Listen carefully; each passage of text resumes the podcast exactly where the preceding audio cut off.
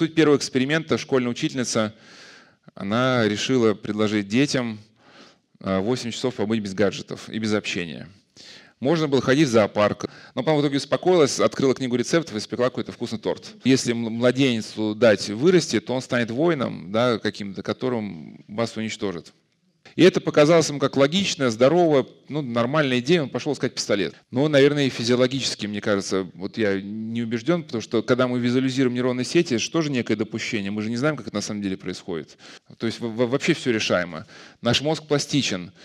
Человек кого-то кинул, и его мучается. И говорит: доктор, сделайте так, чтобы я просто кидал людей и не мучился. Да? И он на полном серьезе, да, он молился и шел по минному полю. Он говорит: да нет, батюшка, вы просто говорите, меня так это утешает. Я на вас смотрю, я так утешаюсь. В общем, он ничего не слушал из того, что... У нас будет видеозапись, можно будет, если что, просмотреть.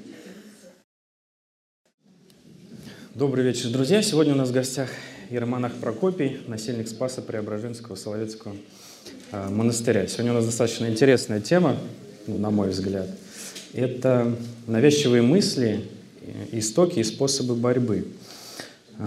Часто при возникновении таких мыслей мы задаем себе вопрос: как я до этого додумался? Откуда эта мысль взялась? Эта мысль влезла мне в голову. Ответа на это мы найти не можем, но почему-то все равно считаем ее за свою. При этом навязчивая мысль имеет на нас огромное влияние. Все знают, что человек, преследуемый навязчивостями, сохраняет к ним критическое отношение, понимая всю их нелепость и чуждость его рассудку. Когда же он пытается прекратить их усилием воли, результатов это не приносит. Расскажите нам подробнее, батюшка. Иногда он и не осознает, да, всю их нелепость. Иногда нелепость заметна только со стороны. Я мог бы сделать какое-то небольшое сообщение, по возможности без излишних подробностей. Потом, да, будет перерыв, но, может быть, я до перерыва управлюсь. Если нет, то после. Потом какие-то вопросы. Может быть, утопать сразу в вопросах, может, это не всегда хорошо. Да, лучше изначально что-то рассказать, потому что, может быть, это ответит на какие-то вопросы. Когда заходит речь о помыслах, иногда, конечно, мы сталкиваемся с несколькими, может быть, даже проблемами. Это отчуждение человека от, так можно сказать, собственной жизни. То есть человек воспринимает свою интеллектуальную сферу, в которой происходят вот эти столкновения мыслей, как нечто особое, а всю свою остальную жизнь, как само собой разумеется, как нечто другое. То есть человек может ругаться, вести какой-то непонятный образ жизни, но при этом он может страдать от навязчивых мыслей, не всегда понимая, что эти мысли являются прямым продолжением или реализацией того образа жизни, который он ведет, или того контента, который он смотрит.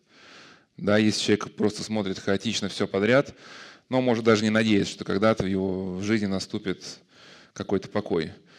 Потому что некоторые визуальные образы запускают у нас какие-то цепочки ассоциаций, и вот мозг тарахтит, работая. То есть сложно, да, победить какие-то эротические мысли, если ты постоянно смотришь порнографию.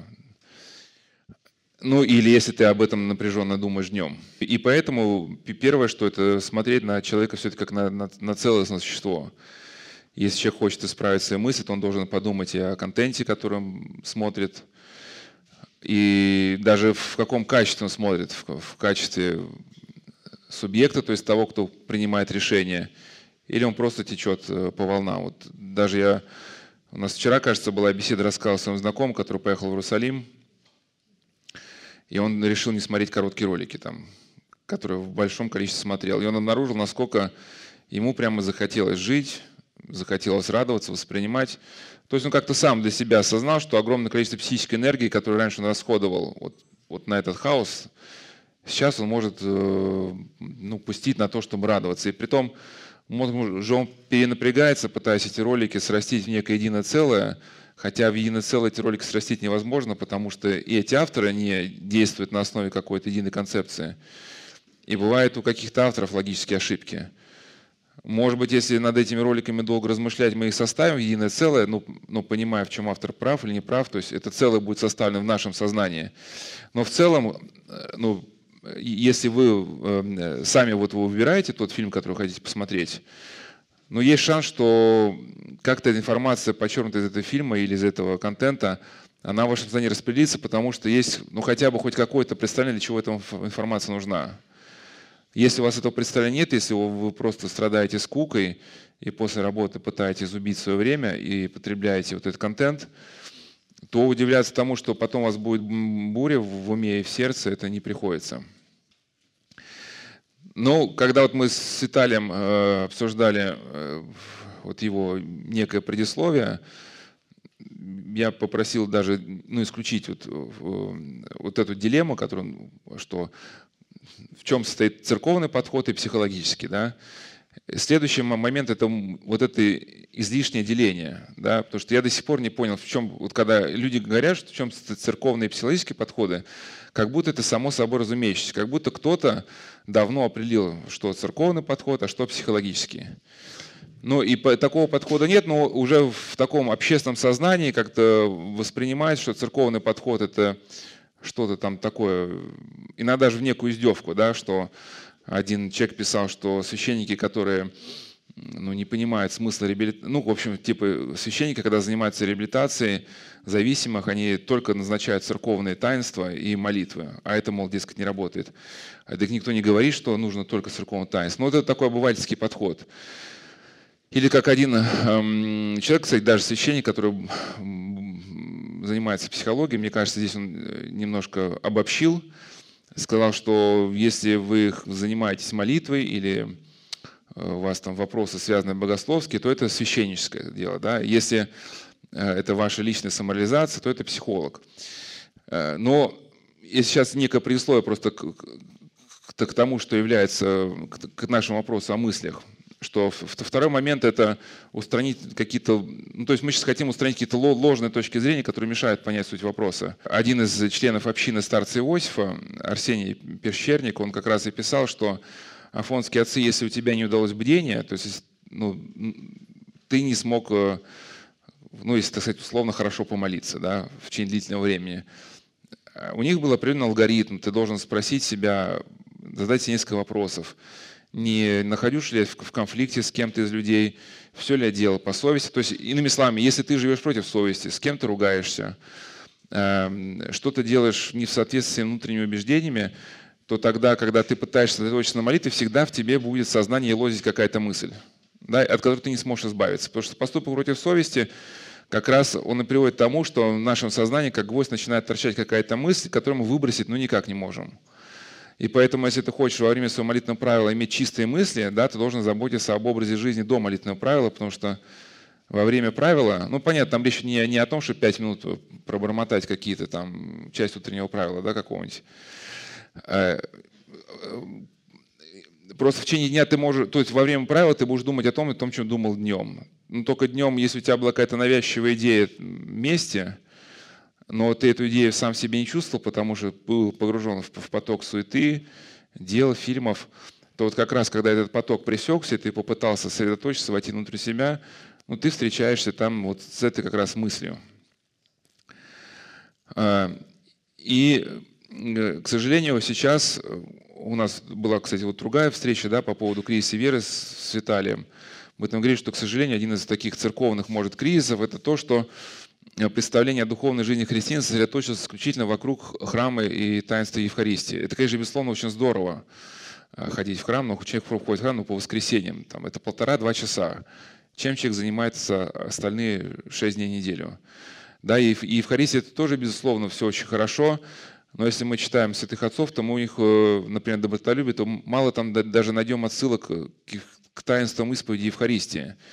То есть в основном кодекс добротолюбия он указывает на то, что мы могли бы сами сделать своими мыслями. И учение отцов как раз было направлено на ту идею, что чтобы совладать с мыслями, да, которые могут и человека погубить, необходимо изменить образ жизни, образ мышления и даже характер сердечных чувств. Вот вкратце я сейчас перескажу основные мысли, который я услышал от отца Гавриила, это который от книжки пишет Игумен Виноградов-Лакербая. Я вот ее писал, она описана в статье «Внешняя жизнь и мир мысли», часть 4.1. Там это более подробно, я сейчас скажу вкратце. Я вот однажды спросил, я просто общался с людьми, которые были в состоянии психоза, это уже крайняя степень развития негативных мыслей. Или сейчас вкратце скажу, что такое, да, психоз, но совсем чуть-чуть. Я не являюсь фанатом психологии, вот мы тут с кем-то говорили до беседы, я просто использую как некие комментарии, но есть неплохой образ, да, это когда, например, в отношении мысли есть понятие супернормы, то есть человеку сказали, что он дурак, ну, он сказал, ну, это как вот был Геннадий Огрызков, кто-то ему в храме сказал, батюшка, вы дерьмо, вы все не дерьмо, он сказал, ну, он говорит, ну а кто я такой? Ну я и есть дерьмо. И спокойно пошел дальше. То есть человек находился в состоянии супернормы, его ничто из колеи не выбивает. Ну, по мере углубления психического нездоровья человек не спадает на уровне ниже, и уже на одном из уровней вот он впадает в состояние невроза. То есть он не может забыть эту фразу. Он скажет, ну почему мне скажешь, что я дерьмо? Неужели не видишь, что я хорошо одет? Что я там отличник? И он будет несколько дней с этой мыслью сидеть, ее вращать, гневаться, оскорблять своих домочадцев и так далее. Да, потом идет уже уровень психоза. То есть когда человек не может уже отличить свою внутреннюю реальность от реальности внешней. И из этого состояния человек уже не может самостоятельно вырваться. То есть нужна какая-то помощь извне. А уровень психопатии – это когда уже это вот некое состояние закрепляется и становится уже таким каким-то физиологическим придатком. И по идее, чтобы помочь человеку совладать с мыслями, мы потихоньку повышаем его вот по этой вертикали, да, уровнем выше. Ну, то есть не столько учим его именно как вот бороться с той мыслью, что тебе обидно, что тебя назвали дураком, а потихоньку обогащает человека. Да. И ведь если мы, например, хотя у мальчика, который переживает, что его не любят в школе, если мы научим его какому-то полезному делу, которое ему понравится, но он сам собой уже начнет потихоньку от этих негативных мыслей уходить. И вот это, может, некий комментарий к понятию, что к этой супернорме мы проходим не сколько в результате такого психологического елозения, что ли, да? Когда вот мы елозим одну и ту же идею. А когда в целом обогащаем человека, да, когда человек выравнивает свою социальную жизнь. И это вот известный эксперимент, наверное, вы многие слышали, 8 часов на дне с самим собой. И было через какое-то количество лет продолжение этого эксперимента, вторые 8 часов. Значит, суть первого эксперимента, школьная учительница, она решила предложить детям 8 часов побыть без гаджетов и без общения. Можно было ходить в зоопарк, клеить модели кораблей. В общем, можно было заниматься чем угодно, только не пользоваться экраном и не разговаривать друг с другом. Ну, в принципе, наши предки так и жили. Да? Вот если читаешь воспоминания крестьян до революции, зимними вечерами при свете лучины, что-нибудь пряли, пряжу и пели. Да? Очень много, кстати, пели. Пели во время сельскохозяйственных работ. И учительница казалась, что этот эксперимент, он безопасен. Она поняла, что она ошибалась. Многие дети сразу сошли с дистанции. Многие просто не выдержали. Да, одна девочка 8 часов все-таки продержалась, но когда ученица читала ее дневник, который девочка писала, говорит, у меня волосы стали дыбом. То есть огромное количество суицидальных мыслей, но просто какая-то дичь, которая была на дне души, но от которой дети в течение дня могли еще как-то успешно убегать с помощью гаджетов, да, эта вся дичь полезла наружу. Ну, кстати, о чем писал ее Блез Паскаль, да, в своей книге «Мысли о религии» в главе 5. Жалко станет человека, почему человек так стремится к развлечению. Чтобы уйти от неприятных мыслей, потому что как только он остается один на один с самим собой, тут же лезут печаль, досада, тоска. И почему король окружен шутами? Да? Потому что как только король останется наедине с собой, сразу придут мысли о революциях, восстаниях. И он как раз считает, что развлечение вроде бы является нашим другом, но в то же время является нашим врагом, потому что удаляет нас от истинного врачевания. А истинное врачевание состоит в том, что мужественно встретить эту скуку и апатию, которая возникла, когда мы остались одни, рассмотреть причины этой скуки и апатии, проследить вот корни своих этих мыслей, да, и найти какое-то противоядие.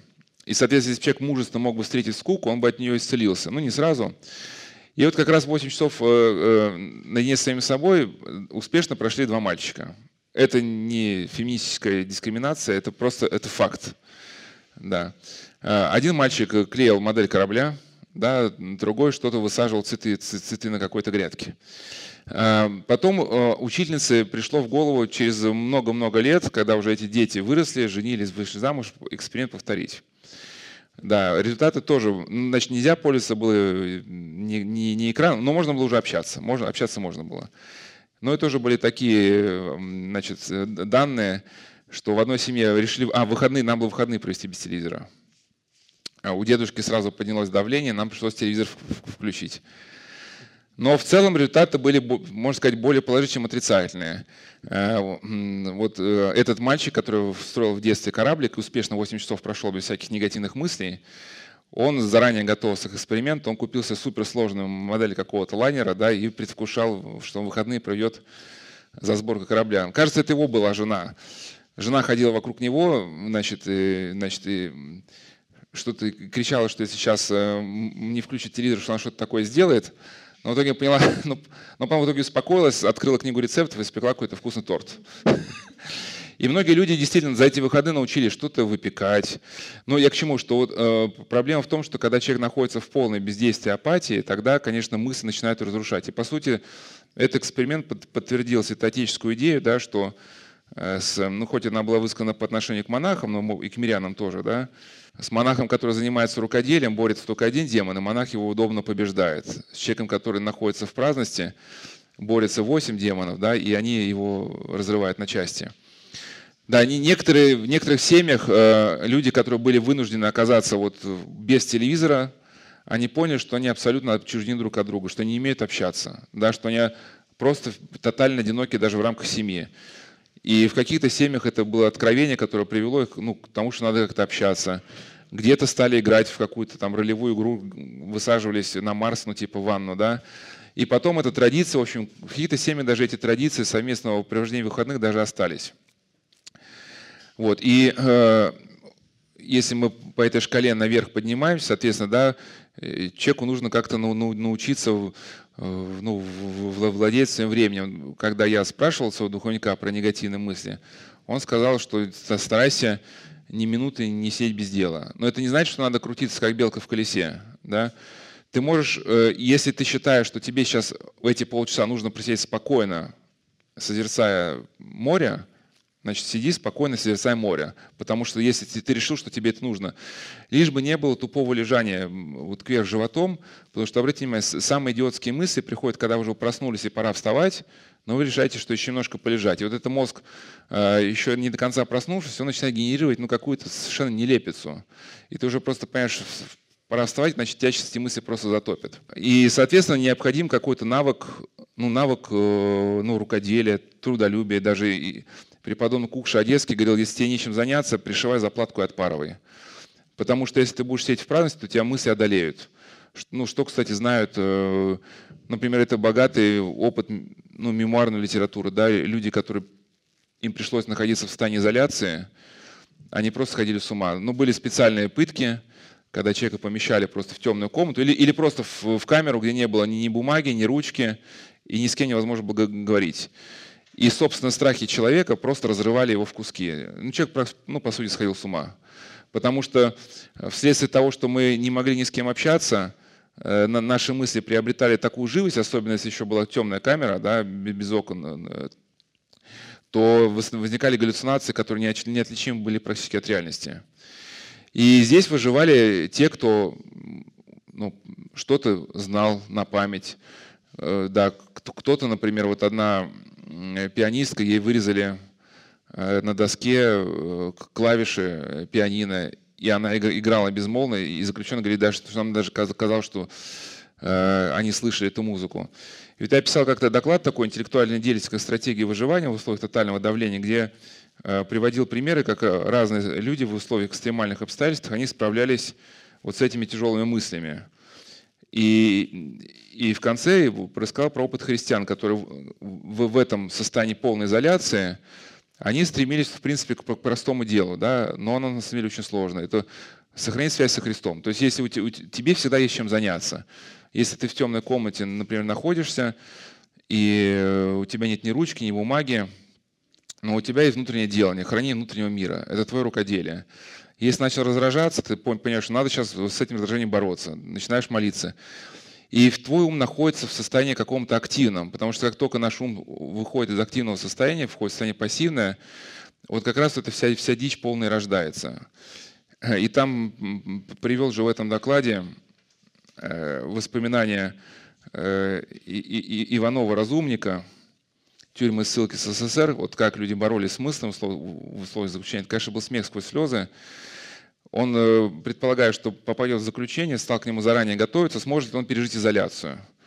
И вот он решил неделю провести без всего. Один день вспоминал шахматные партии, другой по памяти восстанавливал какие-то рассказы. И вот все-таки он попал в заключение. И заключен, чтобы не сойти с ума. Просто если твой ум ничем не будет занят, что ты будешь обдумывать? Расстреляют меня, не расстреляют. Будешь обдумывать страхи, весь этот окружающий негатив. То же самое, что, кстати, вот люди занимались во время ковида. Да? Сколько было самоубийств, разводов. Потому что вот эти мысли, страхи, которые еще подогревались в ней, они человека затапливали. И вот в заключение, чтобы не сойти с ума, они придумали чтение докладов. Кстати, можно, и в семьях попробовать, почему бы и нет. Кто-нибудь прочитал книжку хорошую, все семьи рассказывают. Очень популярны были доклады репрессированного летчика, который рассказывал об Антарктиде. И однажды руководители этих кружков тюремных, они были репрессированы, посажены в карцер. Это никакого света, и тебе немножко воды на сутки, немножко хлеба. И они решили, раз уж мы здесь собрались все вместе, то грех не воспользоваться такой удачей. Кинули жребие, определили очередность докладов и начали доклады. Об этом же писал, кстати, академик Лихачев. Он свою статью получил за участие в Космической академии, но это шутливая академия, когда люди находятся в условиях тоталитарного государства, и когда в тебя просто продавливают эту моноидею. Тоже своего рода навязчивая мысль.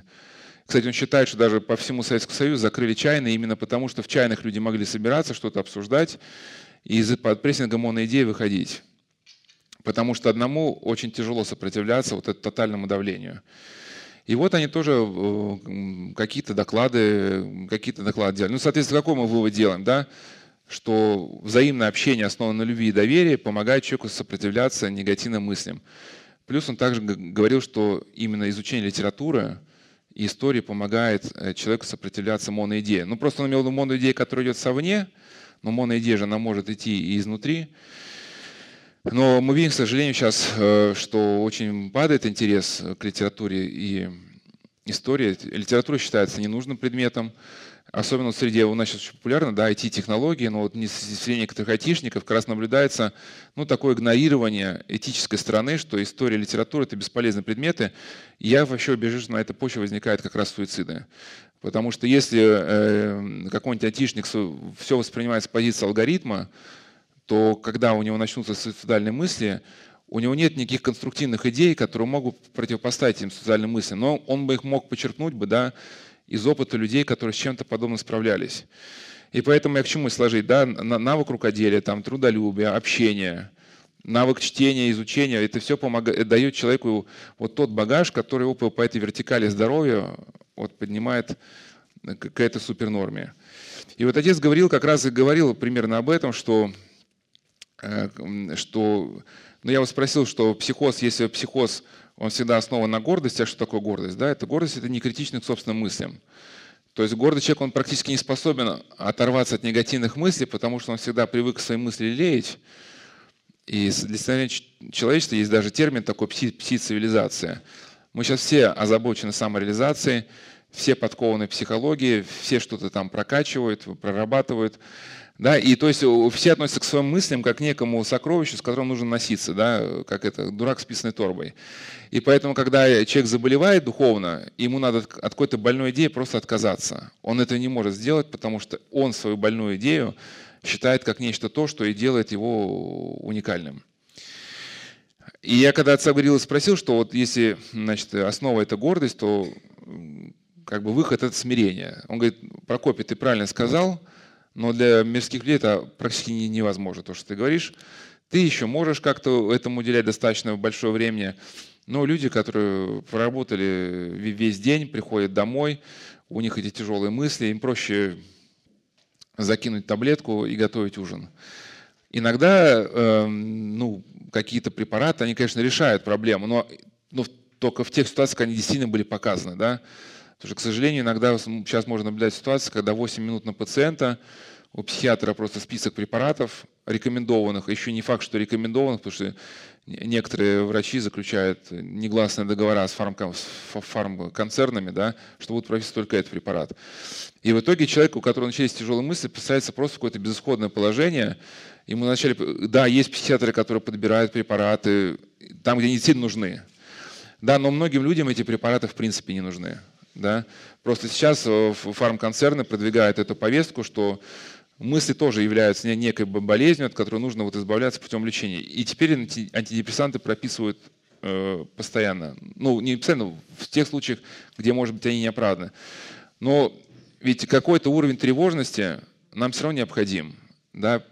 И трудно представить вот женщину, которая могла бы смириться, что у нее там, пятно кетчупа на белой блузке. Да? Ну, мальчики нормально, кстати, но если девочка с этим ходит, у нее дырка у нее на колготках, да, значит, что-то у нее с головой не то. Но я к чему? Но ведь когда человек глушит свои проблемы мысленные препаратами, начинается вот какая-то неряшливость, человек начинает переедать. Ну, его просто начинается какая-то апатия, которая начинает его жизнь просто разрушать. Он перестает обращать внимание на то, на что нужно обратить внимание. Ведь иногда же наша тревожность, она спасает наши отношения. Вы с кем-то поругались, и не можете найти себе покой, и говорить своему мужу, там, слушай, прости, я что-то лишнего сказал, или ваш муж, хотя мужчина не в этом более толстокожий, конечно. Да. И, соответственно, как я сказал, для мирян, это в идеале, вот у нас была прошлая беседа с Виталием, да, про как раз именно духовную жизнь, что в течение 3-4 лет, в идеале, если бы это были какие-то, ну, может быть, на приходах что-то, да, люди бы разбирали не только вот эту самую главную больную навязчивую проблему, не только то, что нас разрушает страх смерти во время ковида, да, или страх того, что нас будут просвечивать лучами со спутников, а в целом, как человек выстраивает свою жизнь, что он читает, что он смотрит, как он общается с детьми. Потому что если мама кричит на ребенка, то надеясь, что она сможет когда-нибудь ощутить, что такое покой от тяжелых мыслей, вряд ли приходится. И когда у человека за 3-4 года появляется полная, ну, более-менее полная какая-то картина происходящего, какая-то система навыков, тогда он сам начинает справляться с тяжелыми мыслями, потому что он может им что-то уже противопоставить.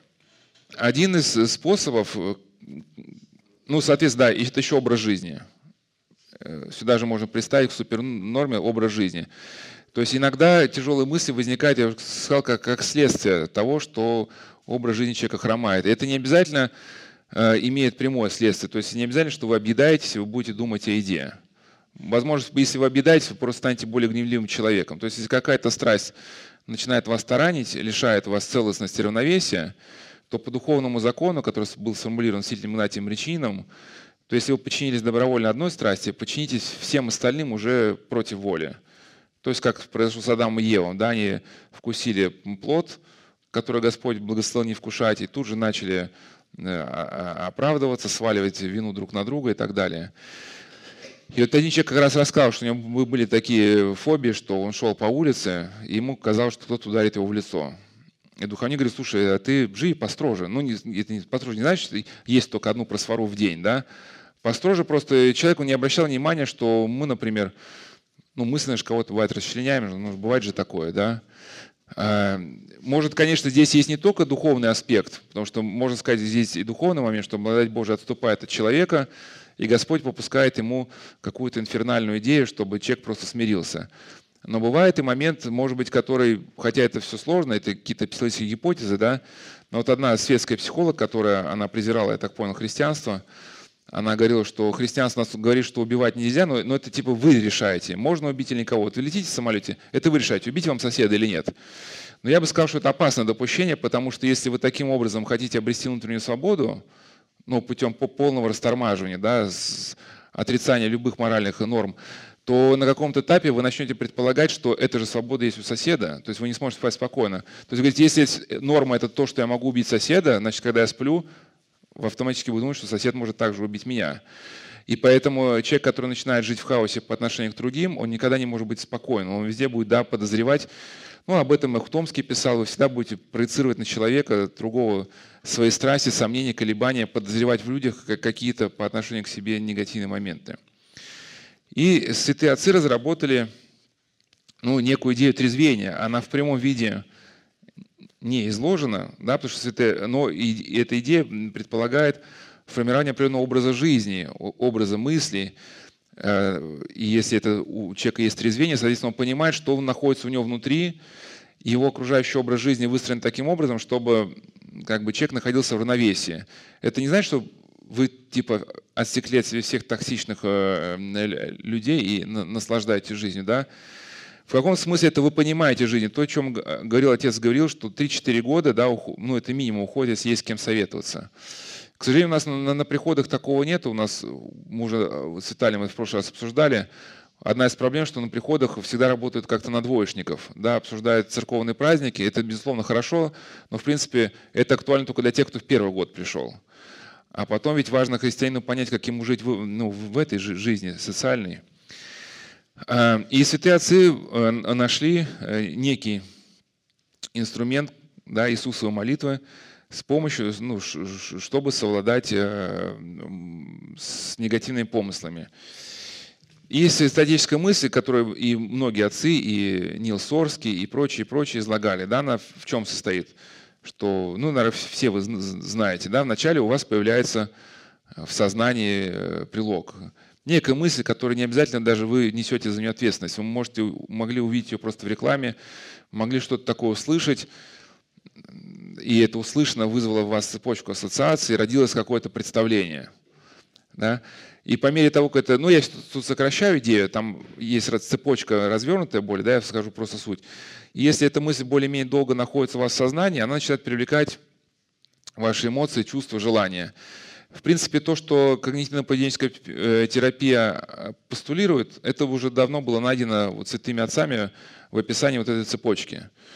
Да, что вначале возникает мысль, потом эмоции, желания. Но если вы эту цепочку проходите сотни тысяч раз, например, гневливая, да, увидели своего начальника и потом сказали «дурак», там, да, то ну, вначале вы просто сказали «дурак», но если вы видя его постепенно так говорите, потом уже при виде него вы можете уже не будете думать, что он дурак, у вас уже будет формироваться уже какая-то эмоция, соответствующая этой мысли, да, а потом будет формироваться жажда поступка, соответствующей мысли, просто уже желание ударить, да. А если вы уже, например, ударили, то у вас формируется уже какое-то неуправляемое поведение. Но это происходит постепенно, и, к сожалению, мы просто не всегда отслеживаем вот этот процесс формирования стойких привычек, которые святыми отцами называются страстями. И речь поэтому, когда мы говорим о негативных помыслах, да, а святые отцы почему такое внимание придавали? Потому что одна мысль может человека погубить. То есть о чем идет речь? Что в вечность мы забираем то состояние, которое сформируем во время земной жизни. Что если у человека сформировалась хоть одна страсть, как говорила Авва Дорофей, он подлежит муке. Это не значит, что Бог вас будет именно вот прямо за эту страсть в гиену огненную, да? А в том смысле, что если вы стали человеком гневливым, ну вам здесь жить тошно. То, что человек гневливый, это автоматически это тот, кто не способен любить. Да? А раз вы не способны любить, вы одиноки, вы не можете испытывать радости. То есть мир для вас всегда темный, и вы всегда реагируете остро. Особенно еще, когда станете одинокими, еще будете остальных обвинять, почему они вас не ценят. И в этом состоянии вы переходите в вечность. Естественно, вот эти, все эти процессы, ну, остаются там и продолжаются, и развиваются до тех пор, пока вы не станете чистой яростью, эта ярость поглотит в вас остатки самосознания. И, соответственно, Иисусова молитва – это тот инструмент, с помощью которого мы эту цепочку останавливаем, разрезаем. Если только зарождается вот этот прилог, то действительно это уже какое-то мистическое, можно сказать, таинство, когда человек успевает произнести Иисусову молитву, то здесь как раз и проявляется, да, что наша вера во Христа как в Сына Божия, то непостижимым неким образом имя Иисуса уничтожает эту негативную мысль. Да, и поэтому преподобный Авва Дорофей упоминает слова псалма «Блажен, чьи Вавилония окаянная, блажен тот, кто разобьет младенство о камень». То есть здесь образ захватчиков. Ну, понятно, что псалтирь не призывает к убийству, просто под образом войны подразумевается брань духовная. Что если младенцу дать вырасти, то он станет воином, да, каким-то, которым вас уничтожит. И когда эти помыслы, они разгоняются, они становятся тем, что уже нас насильно, тиранически уничтожает. Ну и понятно, что практика Иисусовой молитвы, она не предполагает, тоже некоторые ошибочно Иисусову молитву воспринимает только как некий, ну как интеллектуальную такую игру. Но Иисусова молитва неразрывна от нашего остального образа жизни. Если ваш остальной образ жизни не предполагает жизни в евангельских заповедях, а вы просто Иисусову молитву воспринимаете как ну, некую мантру, то, конечно, помощи, возможно, здесь даже вы и не найдете. И Иисусова молитва, она помогает тогда, когда вы выстраиваете окружающую жизнь, да, ну, на каком-то уровне вы перестаете, ну, по крайней мере, начинаете отслеживать, где вы теряете мир. Если вы 5-10-15 минут испытываете свою совесть, как вообще прошел день, то постепенно обнаружите, что вы мир теряете, потому что едите, например, очень много сладкого. Вот я про себя знаю, что если я пришел в гости, еще и кто-то предложит посмотреть фильм, один еще нормальный фильм, два, ну, туда-сюда, да, с мороженым, если. Но если третий фильм посмотреть, то все, это будет потом некое такое тошнотворное состояние, то есть уже какие-то мурашки пойдут, да, в сознание.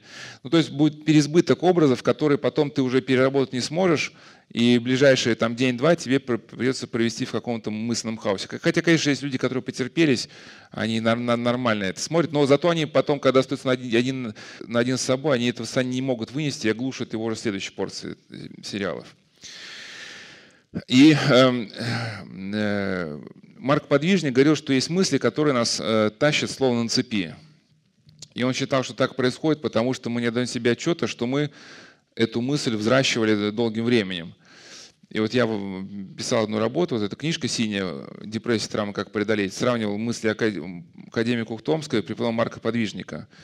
И Марк Подвижник в V веке, в принципе, описал какие-то те идеи, которые сейчас в нейрофизиологии есть. То есть мысль, которая вас уничтожает, она приходит уже как на некое согретое место, а согрели его вы. Но просто вы не отдавали себе отчета. Вот если вам приходят мысли там, избить своего ребенка, например, да, вы удивляетесь, откуда они приходят. Но, может быть, вы осуждали своих подруг. И вот эта доминанта осуждения гнева, она развивалась, но сейчас просто в эту топку брошен ребенок. И вот это и плюс статическая мысль все-таки выработала такой подход, что не все мысли нужно прорабатывать, да? Не во все мысленные схватки нужно вступать. Это вот у группы «Альфа» есть замечательная пословица: в рукопашном бою побеждает тот, у кого больше патронов. То есть, к сожалению, современная цивилизация не отдает себе отчета. Конечно, не все тяжелые мысли — это исключительно инфернальная область, да? Но не отдает себе отчета, что за некоторыми мыслями сильно стоят инфернальные вещи. И я могу, кстати, показать на основе современной даже психиатрии. Сейчас этим занимается МУД, просто один штрих. Вот в книге Короленко и Дмитриева, ну, профессор Короленко, академик Дмитриева, «Homo postmodernus. Психические нарушения в постмодернистском мире».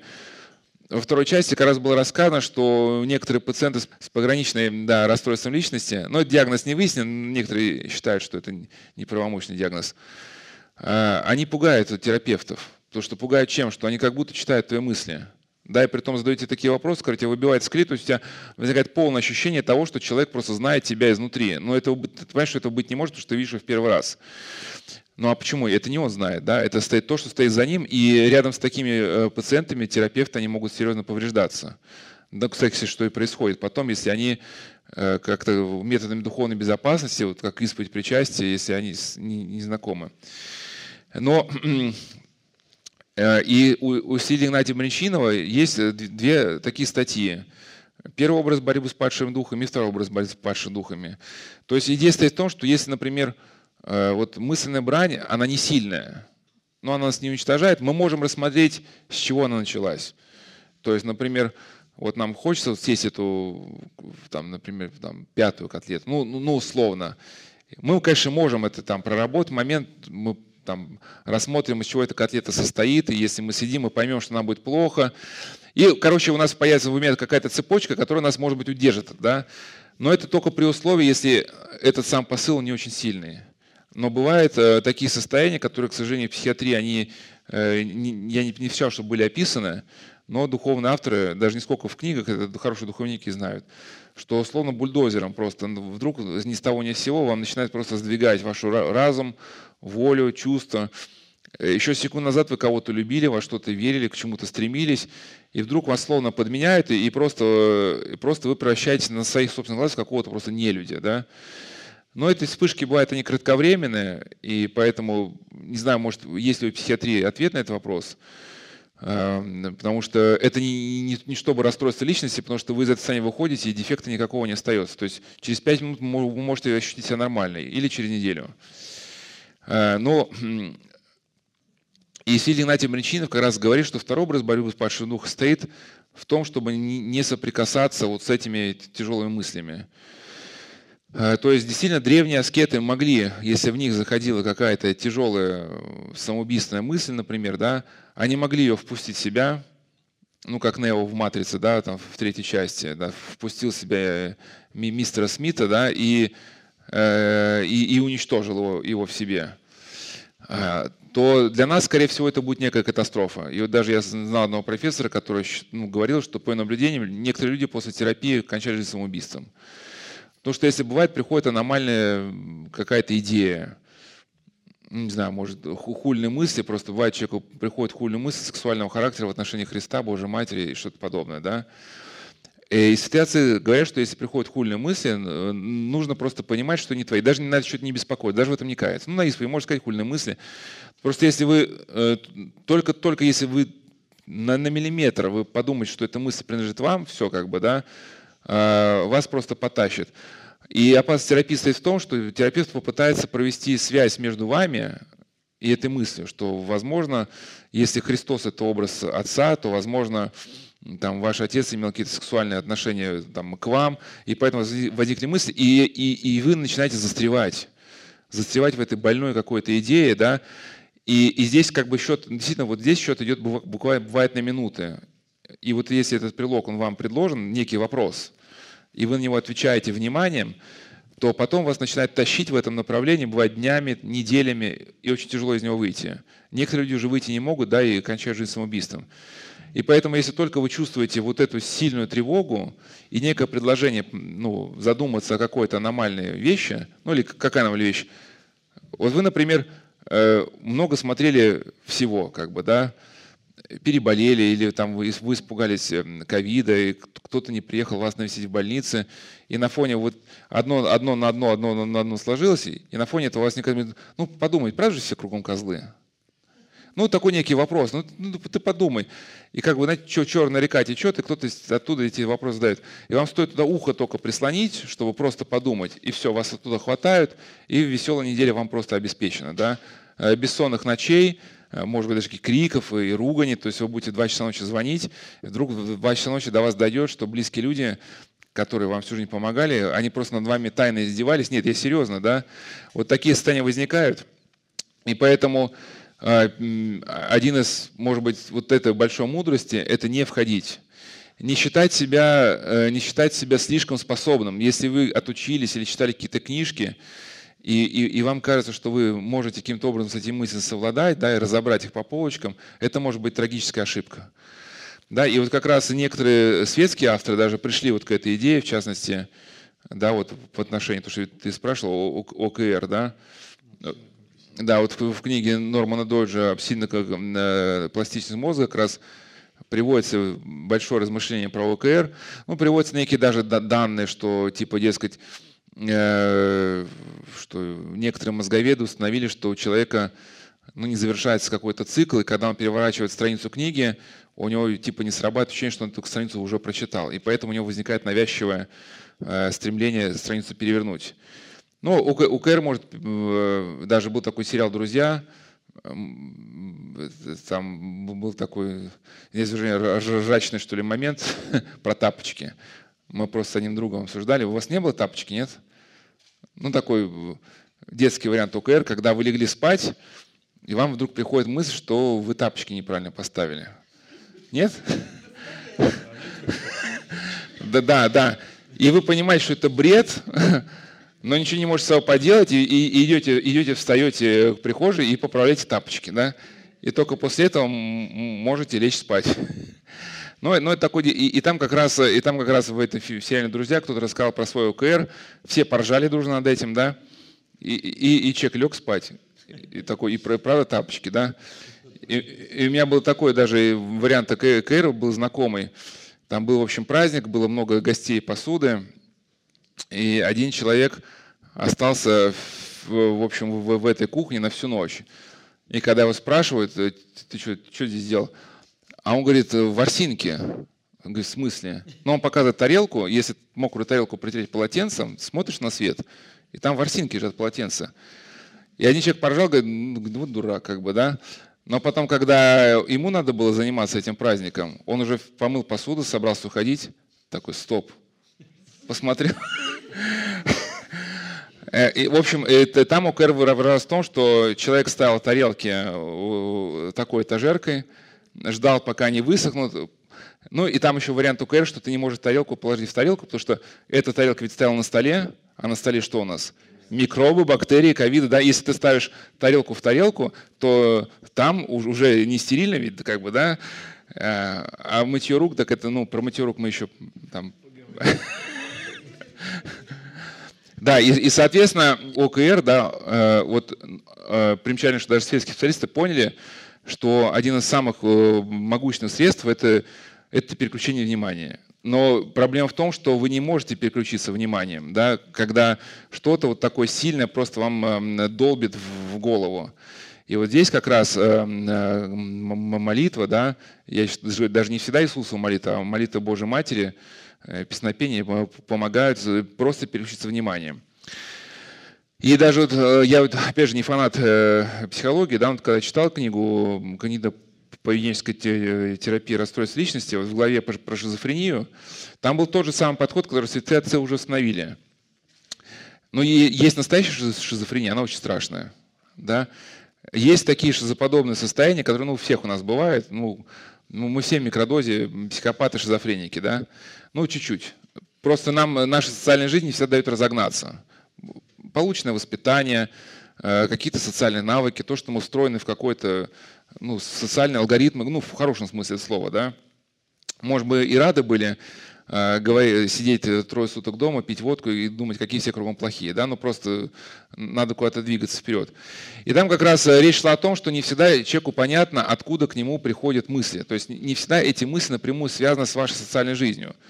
Ну, в принципе, духовники, вот я от хороших духовников слышал такое, да, как я уже сказал, да, что если вы начинаете просто жить хаотично, в уме убивать людей или их насиловать, что-то такое, то ждите, что к вам придут скоро очень больные идиотские мысли, от которых вы не сможете справиться. Или если вы начинаете просто кого-то ненавидеть. Вот, если ненавидеть, все, значит, привет горячий, как бы, да, скоро вам придется столкнуться с ОКР. Но это может быть такое божье попущение, чтобы вам немножко прийти в чувство. Как Авва Дорофей говорил, что тот, кто не хочет смиряться днем, будет смиряться ночью. То есть гневливые люди будут по ночам видеть крылатых гадюк, драконов, испытывать кошмары, которые будут заставлять их смиряться. Но вот там как раз приводилась мысль, что когда к вам приходят такие шизоподобные мысли, не всегда нужно входить в рассмотрение, откуда и почему они пришли. И там идея стояла в том, что нужно учить там пациентов не вникать в эти мысли. Да? Просто действительно бывает иногда у человека возникает навязчивая идея понять, почему он страдает. И вот даже Виктор Франкл описывал одну женщину, у которой была навязчивая идея, понять, почему у нее навязчивая идея. Да? Да, и он как раз говорил, вы чем занимаетесь, рисуете? Вот действительно, а вот вы, ну, рисуете, например, когда у вас там навязчивая идея.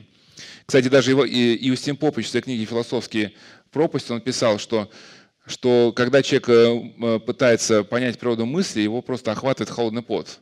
Да? Он мыслит о природе мысли.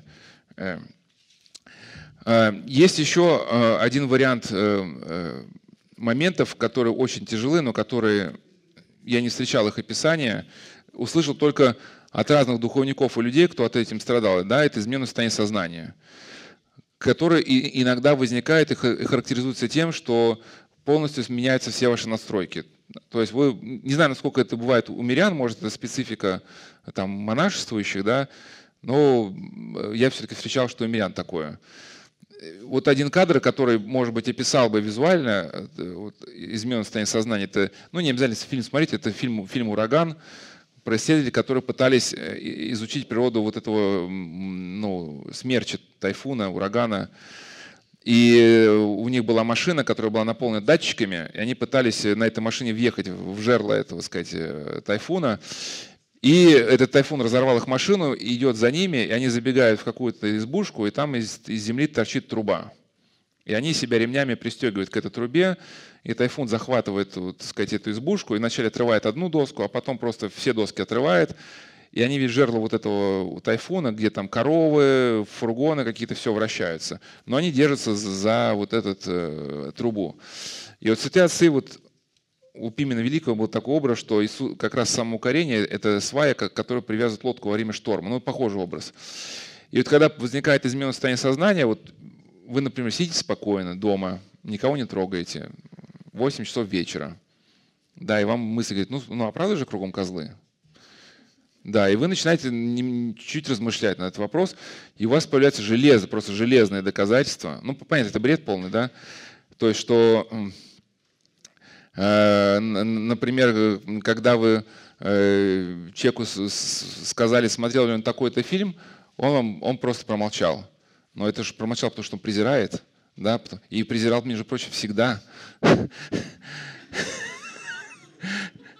Ну а как реагировать, когда не отвечают? Да. Но человек, может, просто не понял вопрос или не знал, что сказать. Или вы подарили книгу человеку и спросили, читал ли он ее. Ну, в апреле, неделю назад. Он сказал, не читал. Почему не читал? Потому что презирает, конечно. Других ответов просто нету. Нет вариантов, что просто он не успел почитать или у него есть... Да, и вот это уже к 2 часам ночи, это все накатывает. И 2 часа ночи вы погружаетесь в это ИЗС, да, изменное состояние сознания, где у вас просто вы полны железными доказательствами, что жить не стоит, единственный вариант — это самоубийство, потому что кругом живут одни нелюди, рептилоиды, и это состояние длится, ну не знаю сколько там, неделю. Нас иногда просто спасает физиология, а, кстати, вот проблема, да, что вечно человек будет разгоняться в этих состояниях до бесконечности, и это станет основать страдания. Что нас спасает физиология, потому что в этом состоянии мы испытываем не только тревожность, но у нас еще вот адреналин, мы спать не можем, есть не можем. И на каком-то этапе просто, когда наше тело идет в разнос, ну, мы понимаем, что что-то надо с этим делать, и как-то уже все-таки начинаем как-то смиряться, хотя бы потому, что все тело болит. Но со временем, если мы внимательны к себе, с годами можем понять, что это измененное состояние сознания имеет какую-то свою основу. Да, все-таки хотим мы это, не хотим, отрицаем мы бытие Божие или не отрицаем, все-таки бытие мира развивается по тем духовным законам, которые описаны в Евангелии. Если вы соответствуете этим законам духовным, да, вы развиваетесь и вы испытываете блаженство. Да, когда преподобного в Васнофия Оптинского спросили, что есть жизнь, он сказал, что жизнь — это блаженство. Если вы живете в соответствии с евангельскими принципами, то вы посреди скорбей, войн, катастроф вы ощущаете себя спокойно. Да? Если вы эти духовные законы нарушаете, вы начинаете страдать. И бывает, действительно, это измененное состояние сознания, вы уже, может, если вы привыкнете каждый день все-таки испытывать свою совесть, вы начнете нащупывать взаимосвязь между какими-то страстями своими. Да? И вы со временем поймете, что этому ИЗС что-то предшествует. Да? Возможность человека, которого вы просто взялись осуждать, уже 3 дня вот его осуждаете, смеетесь, там, ржете, там, вы считаете, что это в порядке вещей. Да? И, может быть, вот это состояние, это некое такое, вот, есть там в бизнесе такой термин на корректировка, что вслед за взлетом акций следует корректировка и понижение.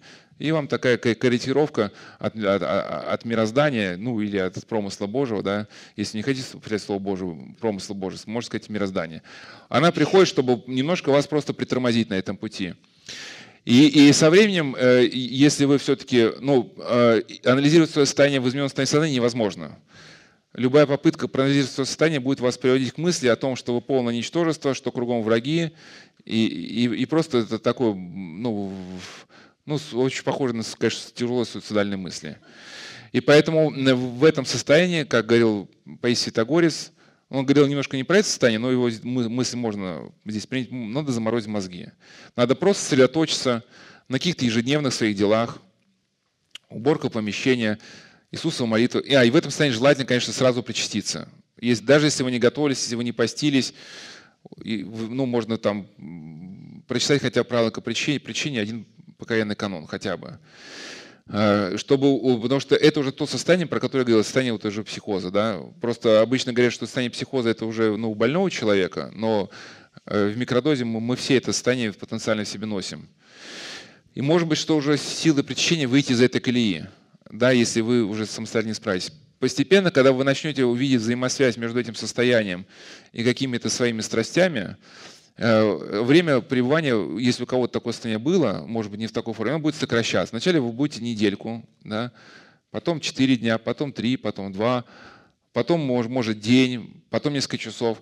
А потом вот это состояние только-только начинается, да, вот раз этот вопрос с черной реки возник, и уже понимая, что были веселенькие деньки в вашей жизни, вы думаете, оно мне надо сейчас, вот, оно мне надо сейчас вникать там, в жизнь этого человека, заниматься всю жизнь, оно мне не надо, как бы, да. И все. И этот вопрос остается без вашего ответа. И эта ситуация, как это, не знаю, там был фильм Т-34, там стреляют немецкий танк и русский друг друга, и вот просто по касательной это снаряд прошел, вас немножко голову откинуло, но в целом вы пошли на работу, и все хорошо. И, соответственно, на каком-то этапе, через несколько лет, вот, я не знаю, 3-4 года, если даже у человека бывали заходы в такое состояние, надо понять, что оно решаемо. То есть вообще все решаемо. Наш мозг пластичен. Мозг способен, вот как Норман Дойдж хорошо сказал, реорганизовывать свои сети. То есть если вы с помощью действительно евангельской заповеди выравниваете свое поведение, свой образ мыслей, то со временем те предпосылки, которые вас загоняют в такие состояния, они могут уйти. Некоторые предпосылки – это еще, конечно, эзотерический опыт жизни человека или жизнь в каких-то вот смертных грехах. Поэтому в идеале, конечно, если вас беспокоят тяжелые мысли, вот это какая-то полная исповедь. Ну, другой вопрос, кто согласится ее принимать. Да, не все это поддерживают, не все это понимают. Но вот в книге «Победить свое прошлое» я собрал мнение некоторых духовников. Сейчас я преподал Илариона Оптинского, да, который свидетельствует о том, что действительно полная исповедь помогала людям избавиться от тяжелых навязчивых мыслей. Вот это то самое ИЗС. Только здесь, ну, я максимум недельку находился. У меня просто тело не выдерживало. Но были рекордсмены, которые вот, там, по несколько лет в этом состоянии находились. И вот Иларион Оптинский как раз описывал ситуацию, когда к нему, например, приезжали люди, какой-нибудь купеческий приказчик, у которого были навязчивые идеи, что кто-то хочет его схватить, убить, отравить. Ну, я просто объединяю все истории в одно. И в результате беседы с такими людьми он выяснял, что в основе таких ситуаций нередко лежал какой-то затаенный грех. Например, об одном человеке очень заботилась его мама. Она его привезла в Оптиной пустыню, желала ему добра. Но у него была навязчивая идея, что мать хочет его отравить. Ну, не знаю, вы таких людей, может, видели? То есть сидит мама, например, с ним, говорит: «Васенька, Васенька, поговори с батюшкой». «Да ты проститутка, что ты там меня заставляешь?» Ну, и вот у него такое. А мама все это терпит. Ну, и Иларион Троицкий, он все-таки путем долгих разговоров очень не хотел соглашаться, но все-таки как бы объяснил ему, что все-таки, ну, откажись вот от этого, ну, мнения в отношении своей матери, да. Я, кстати, даже вот с одной девушкой подобно разговаривал, у нее очень тяжелые мысли, ну, там, ее просвечивают лучами с космоса, там ФСБшники за ней охотятся и так далее, да. И потом действительно выяснилось, что она ненавидит отца, что отец плохой. Я говорю: ты готова отречься от этой мысли? Батюшка, меня не понимаете, ФСБшники меня выслеживают. Я говорю: ты вот от ненависти к отцу готова отречься? Ну, в общем, она долго-долго упиралась, потом сказала: ну, да. И после исповеди причастия человек выздоравливал. Там были похожие случаи, которые все устремляли людей к самоубийству. Ну, кстати, самоубийство – это последняя стадия всех этих процессов. И даже Клеопа Румынский вот эту стадию помыслов, у святых отцов есть 5 ступеней, да, прилог, там, сочетание, туда-сюда, и потом пленение. Пленение – это вот, ну, есть состояние психоза, да, когда мысль греховная в тебя вошла, отчуждила тебя от Бога, и потом стала навыком, то есть страстью, твоя доминирующая реакция. А Клеопа Румынский эту стадию распределяет до 20 пунктов. До 12. Я первый указал, да? То есть первый человек, еще греховного помысла не возникло. То есть человек просто расслабился в образе жизни. То есть первая стадия – ты не сделал того доброго, чего мог бы сделать. То есть ты уже с этой лестницы здоровья на одну ступеньку понизился, да? Ну и потом ты на что-то в жизни перестаешь обращать внимание, где-то начинаешь расслабляться. Если ты не сделал того доброго, чего мог бы сделать, ты вот эту как бы некую активную силу уже утратил. Да, вот когда два грузовика встречаются, какой останется на трассе, если они столкнутся? Груженый. Поэтому, если ты стремился к чему-то хорошему и встретился в жизненной ситуации какой-нибудь, ну, трудной, кризисной, ты останешься на ногах, потому что вот у тебя было стремление. Если ты был в этом состоянии пассивен, не сделал того доброго, чего мог сделать, да, то встреча с кризисной ситуацией, она тебя повергнет на одр, и ты будешь просто лежать и тупить, грубо говоря, да. А когда ты уже тупишь, лежа там рядом с телевизором, да, тогда вот этот прилог уже и рождается. И потом после пленения он еще дальше рассматривает еще следующие стадии, которые заканчиваются самоубийством. То есть потом вот эта петрушка начинается, да, вот с этим измененным сознанием, и уже самоубийство. Самоубийство, оно… Поэтому, может быть, сельские авторы, мне кажется, не всегда правы, которые самоубийство вычленяют как нечто отдельное, да, что чтобы там быть самоубийцей, нужно иметь какие-то признаки. Мы все, в принципе, ну, многие из нас, при определенных условиях мы устремимся к этим идеям самоубийства даже против нашей воли, потому что это есть такой некий духовный принцип. И соответственно, да, исповедь и причастие при одновременном отказе от какой-то вот этой доминирующей идеи, которая, ну, нередко связана со злобой.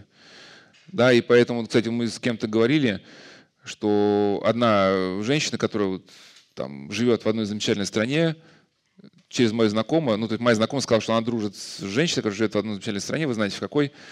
Она говорит, что скоро я ожидаю, ну, она специалист там, по психиатрии, я так понял, скоро я ожидаю просто эпидемию психических расстройств, потому что человек не может долго находиться вот в этой тотальной злобе, да, потому что злость, она разрушает, и человек просто на каком-то этапе просто начинает перегорать, просто пробки не срабатывают. Плюс, если у человека был вообще эзотерический заход, да, какая-то оккультная тематика, то как раз у него возникает этот эффект хобота, да, к нему что-то присасывается, и возникает навязчивая мысль, и, к сожалению, вот здесь уже психиатрия не то что бессильна, даже на это внимание не обращает. Я когда знал одну девушку, у нее было диагностировано тревожное расстройство личности, ну, хотя она раньше была моей рекордсменкой, вот когда чин отречения читал, у нее был самый длинный список по эзотерике, там пунктов 20 или 30. Уже нашлись более продвинутые люди, которые, да, там переплюнули. Но вот у нее был огромный список эзотерических ее исканий. И когда я спросил, у тебя в клинике вообще спрашивали, то, чем ты занималась? Говорит, нет, что такое, это же не просто книжки. Вот что такое, кстати, как можно перефразировать фразу «я прочитал книгу»? Может, эта книга меня изменила. Да, то есть, по сути, вы в свою нейронную сеть закачиваете какие-то нелогичные эзотерические вот эти моменты, и вся нейронная сеть потом бывает ответственна за ваши перекосы. Это мы недавно встречались с одним как раз нейрохирургом, мы с ним дружим. Сейчас вернусь к теме эзотерики. И я как раз, ну, говорил ему, что вот если читать светских авторов полностью, да, они как раз почему-то всю внутреннюю жизнь человека сводят к биологии. Ну, ваши неприятные мысли — это там, ну, там, какая-нибудь амигдала или какой-нибудь там нейромедиатор что-то действует, да, ну вот, в принципе, все. И вот как вам всегда, как это не физиолог, я могу в деталях ошибиться, но как он объяснял, да, вот гиппокамп, ну, я не физиолог, может, я неправильно запомнил, да, мешок с гормонами. Вот светские физиологи, которые ссылаются на данные МРТ и прочего, они в основном увидят уже, ну, заключительную стадию, когда уже какой-то гормон и нейромедиатор пошел, возбуждая человека. Но этим выбросом, да, руководит гипоталамус.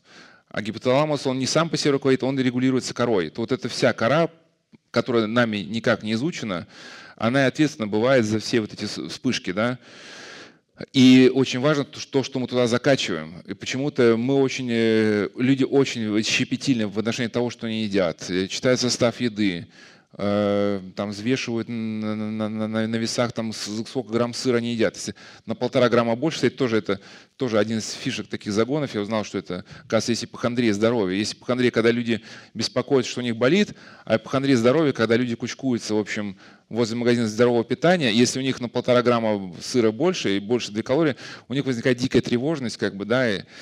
Ну, я к чему? Что то, что мы закачиваем в кору, в конечном итоге оно нас определяет. То есть не нашли ни гена шизофрении, ни какой-то комбинации генов. Да? И я к чему? Что если мы хотим выравнивать человека, то человек не должен воспринимать свою голову как помойное ведро. Мы очень следим внимательно за то, что мы едим, да? Но мы совершенно не следим за то, что мы смотрим, что мы слушаем, о чем мы думаем. Но это, по сути, эти нейроны… Понятно, есть еще духовный момент, да? Если мы думаем что-то греховное, благодать Божия отступает, открывает нас для демонического воздействия, да? Но есть моменты человеческие. то, что мы закачиваем какие-то нелепости, оно по сути ведь начинает нами потом определять. Просто в этот момент можете хорошо поймать в состоянии, когда вы еще до конца не проснулись, и вы начинаете просто вот эту, может, подкладку какую-то мозга, начинаете ощущать. Да, вы еще не проснулись, но еще не включились. И то, что вы вчера смотрели, читали, видели, вы начинаете понимать, что эта информация, она активна, то есть она как-то присутствует в вашем сознании, просто потом она уже закроется чем-то, да, и, ну, иногда можно, иногда, кстати, если человек, опять же, свою совесть анализирует в тишине, он может проследить, что именно из прочитанного и увиденного повлияло на него негативно и привело к какому-то нелепому поступку. Вот даже Авва Емельян Вафидис, он говорит, что будьте очень осторожны. Ну, монахам говорил, ну, можно мирянам, в общении с людьми, которые, например, там гневливы. Вот, например, к одному монаху пришел в гости там другой монах, который ругает настоятеля, да, и потом тот монах, который пришли в гости, у него может спонтанно возникнуть мысль, что там пора мне из этого монастыря уходить, потому что здесь какой-то беспредел творится, да. Не отдавая себе отчета, что, возможно, вот этот строй мысли, он был связан с тем, что в тебя закачал тот человек, а ты ему поддакил, да, и говорит, да, ты во всем прав. Если вернуться к эзотерике, соответственно, бывает, что люди, занимавшиеся эзотерикой, ченнелинг и прочие подобные вещи, они, ну, хотят нащупать некий канал, который связывает их с, ну, с какой-то там вселенским банком знаний. И первоначально такие люди испытывают приток эйфории, творческих идей.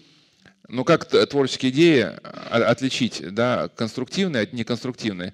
Когда человек творит по-настоящему, он переписывает свой труд, его труд как-то, ну, его произведения меняются со временем, он домысливает как-то, да. Человек, который пишет в состоянии ментизма, он пишет на чистый лист бумаги, и его рука, она просто как передатчик. То есть, да, что-то такое в него закачивается, и люди, не понимая сути, страшной сути этого духовного явления, даже еще радуются, да. Но потом это нечто начинает человеком управлять, и по этому каналу, который человек организовал, и в нем раньше закачивалась эйфория, начинают закачиваться негативные мысли. «Убей себя», например, да? Или вот я знал девочку, которая была инициирована в рейке, ей обещали, что когда ты будешь инициирован в рейке, ты станешь счастливым человеком. Но в первый день инициации у нее началась эта дичь в голове, да, прыгни из окошка. Да, или вот у меня была знакомая, которая проходила чин присоединения. Чин присоединения – это когда человек был, крещенный человек глубоко погрузился в эзотерическую практику, прошел инициацию, в церковь он может вернуться только через присоединение, повторение таинства миропомазания. У него начались эти навязчивые идеи. Ты едешь на машине, она говорит, а тебе мысль говорит, ну а врежься в столб? Или давай там в кювет на скорости съедем. И нужно постоянно быть, ну, в каком-то таком активном восприятии действительности, потому что тебе надо постоянно бороться вот с этой дичью, потому что как только ты расслабишься, возникает риск, что она тобой овладеет. Или а давай зарежем этого человека, да? И мы не всегда отдаем себе отчет, что вот эта дичь, она связана не только с нашим гневом, но, допустим, с какими-то эзотерическими моментами. И, если человек, он, например, проходит чин отречения, какую-то церковную реабилитацию, то эта история для него заканчивается. То есть эта форчка закрывается. И я уже многим, с кем знаком, даже вчера уже рассказывал про своего товарища, часто рассказывал про кокаиниста, которого церковляс на Соловках называют человек из ванной. В общем, у него были панические атаки, связанные вот тоже ОКР такой типичный. Он приезжает куда-то в гости, и вдруг у него, ну, не только мысли о том, что он забыл закрыть, там, не знаю, как какой-нибудь там газ, да? Просто мысль, потому что закрыл газ, она сопровождается еще потом, таким тремором, тебя колотит всего как бы. И он уже не знал, что с ним делать, нашел такой вариант, что он перед выходом из дома снимал все на телефон, все ручки, да, и потом, если начинался этот тремор, он уже там смотрел, закрыл, иначе просто приходилось садиться на такси и ехать, даже если ты 100% знал, что ты все закрыл. Вот. И когда он стал читать главу Евангелия на ночь, он обратил внимание, что эта штука, она закончилась. Да, потом он заработался, и однажды в комнату к нему заполз таракан. И он звонит маме, говорит, мама, ко мне заполз таракан. Я его ловил, в общем, он свернул металлическую дверь. Ну, понятно, это дело было не в таракане, как бы. Он его, ну, бывает же страшные моменты, бывает людям, наркоманам начинает казаться, что некоторые тараканы заползли им под кожу. и они реально берут острые предметы, ножи, и начинают этих тараканов доставать из-под кожи. Да, то есть это бывает все серьезно. Поэтому то, что он свернул дверь, это еще не самое страшное. И он понял, что пора вообще возобновлять вот это забытое свое минимальное правило. И вот люди обращали некоторое внимание, что пока ты свое минимальное молитвенное правило читаешь, ну хоть немножко псалтирь, Евангелие, эти нелепые мысли просто не приходят. Если ты оставил там день-два, пропустил, ты еще держишься, как духи, да, там подушились, в комнате еще там день-два что-то такой запах остается. А потом просто на пустом месте начинается просто голова заполняться, ну какой-то нелепицей и дичью. И поэтому какое-то вот все-таки правило хотя бы псалтирь, Евангелие читать, понимаете или не понимаете, это уже второй вопрос. Потом со временем можно почитать учебный псалтирь, но обратите внимание, что нелепых идей их становится меньше. Ну и последнее, тоже вот я, когда отца Гавриила спрашивал про одного своего знакомого, это последняя история, мы расходимся. У него были навязчивые идеи в плане интимной переписки с женщинами.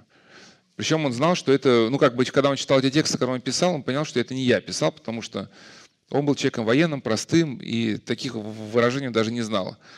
Он был женатым человеком, и все началось после того, как он изменил. Я как раз спрашивал отца Гавриила, как это можно объяснить. А он написал статью о причинах неправильного сексуального поведения.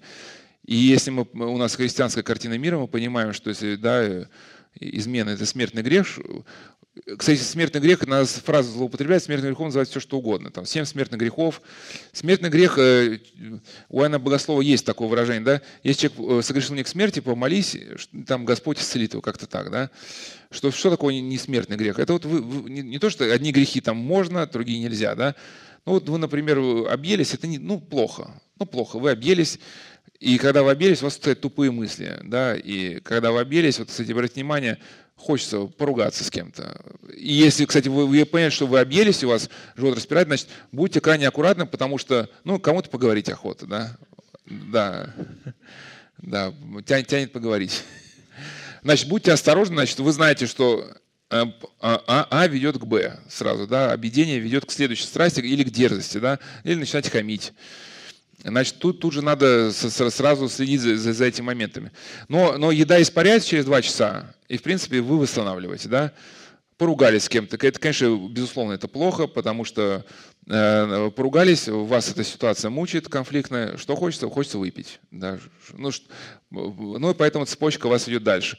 Но, допустим, вы попросили человека прощения, помирились, обнялись, и все, и история для вас закончится. Ну, попросили Бога прощения, да? А смертный грех – это то, что человек иначе практически лишает благодати Святого Духа. Это, например, занятие магии, оккультизм, и в том числе вот, да, вот, измены, какие-то вот, ну, такие моменты блуда и прочее.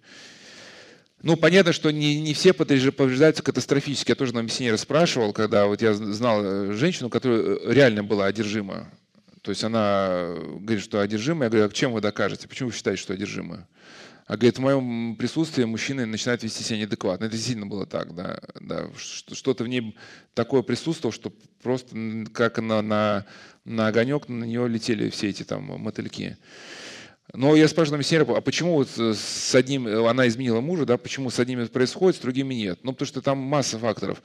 Что если она, например, занималась эзотерикой, что-то там у нее еще было еще такое на совести, и плюс этот момент, то вот может катастрофа. Измена – это всегда плохо, но бывает у человека, например, человек в целом как-то старается жить по заповедям, да, старается не быть сволочью. И поэтому у него есть какая-то подушка безопасности, которая тормозит весь негатив. Но в данном случае вот у этого мужчины, у него не было этой подушки безопасности, потому что до этого он еще был не чужд магических каких-то моментов. И плюс ходил на футбол именно с целью, чтобы ему снесло крышу. Ну, есть фанаты, которые, им просто нравится это ощущение, ну, безумия, да, когда ты… А мы помним духовный закон, если ты по своей воле подчиняешь себе действию одной страсти, значит, ты против воли подчинишься действию всех остальных. Если добровольно входишь в состояние безумия, как когда-то, возможно, тебе захочется схватить нож, и ты себя не удержишь. Вот. И он, вот началась вот эта у него переписка. Он выкидывал компьютер, потом снова его находил. Кстати, отходя в сторону, такой забавный эпизод с ним был связанный. Я ему писал какие-то материалы, у него был электронный адрес, имя, точка, фамилия, ну там собачка. И я когда писал ему письма, мне же, если бы я ошибся в адресе, мне письмо возвращалось. Все письма были доставлены, а потом он мне говорит, я не получаю. А потом обнаружил, что есть такой же человек с таким же именем, фамилией, таким адресом, но только без точки. Я все удивлялся. Вот, наверное, какой-нибудь частичек на другом конце провода, да, ему Прокопий Соловков начинает сыпать. Да, но я так потом и не стал. Ни он мне ничего не написал, ни я ему ничего не написал, как бы, да. Да, может, это был промысел Божий, я не знаю, да. Может, ему надо было, да, батюшка? Да, да. Но в чем, соответственно, чтобы ему освободиться от этой навязчивой идеи, которая его просто разрушала его семью, психику, он молился в храме, плакал со слезами, но ничего не мог с собой поделать, да, потому что когда у него возникала вот эта навязчивая идея, у него начинали дрожать руки, менялся пульс, и он просто как зомби вот шел, садился и переписывался.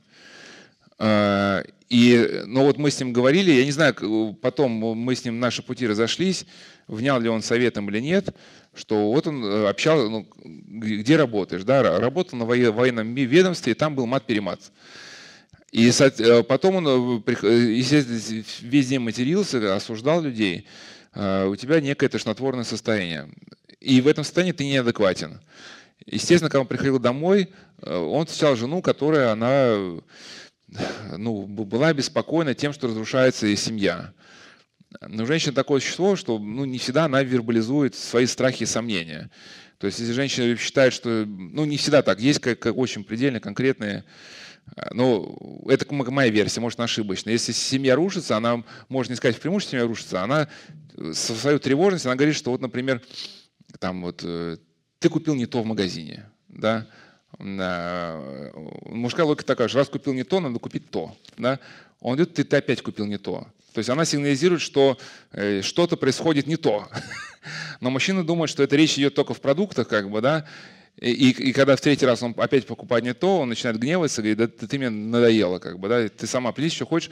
И, в общем, он ругается с супругой, и в этом состоянии нервозности идет есть, заедает свое горе, да. И когда, причем заедает горе вообще конкретно, да, просто говорит, что уже есть люди, которые бьют, у меня человек сказал, что он очень агрессивный, говорит, если я буду бить человека, я буду бить, пока я от усталости не лягу рядом с ним, а он ел, пока у него не кончалось, до сюда, уже некуда просто, как бы, да, засовывать. И в этом состоянии тупения, конечно, когда он находился, наваливалась вот эта его история. И он не мог сопротивляться. Поэтому, если всю нашу беседу сложить в одно, как бы, да, соответственно, нужно как-то обдумать свой образ жизни.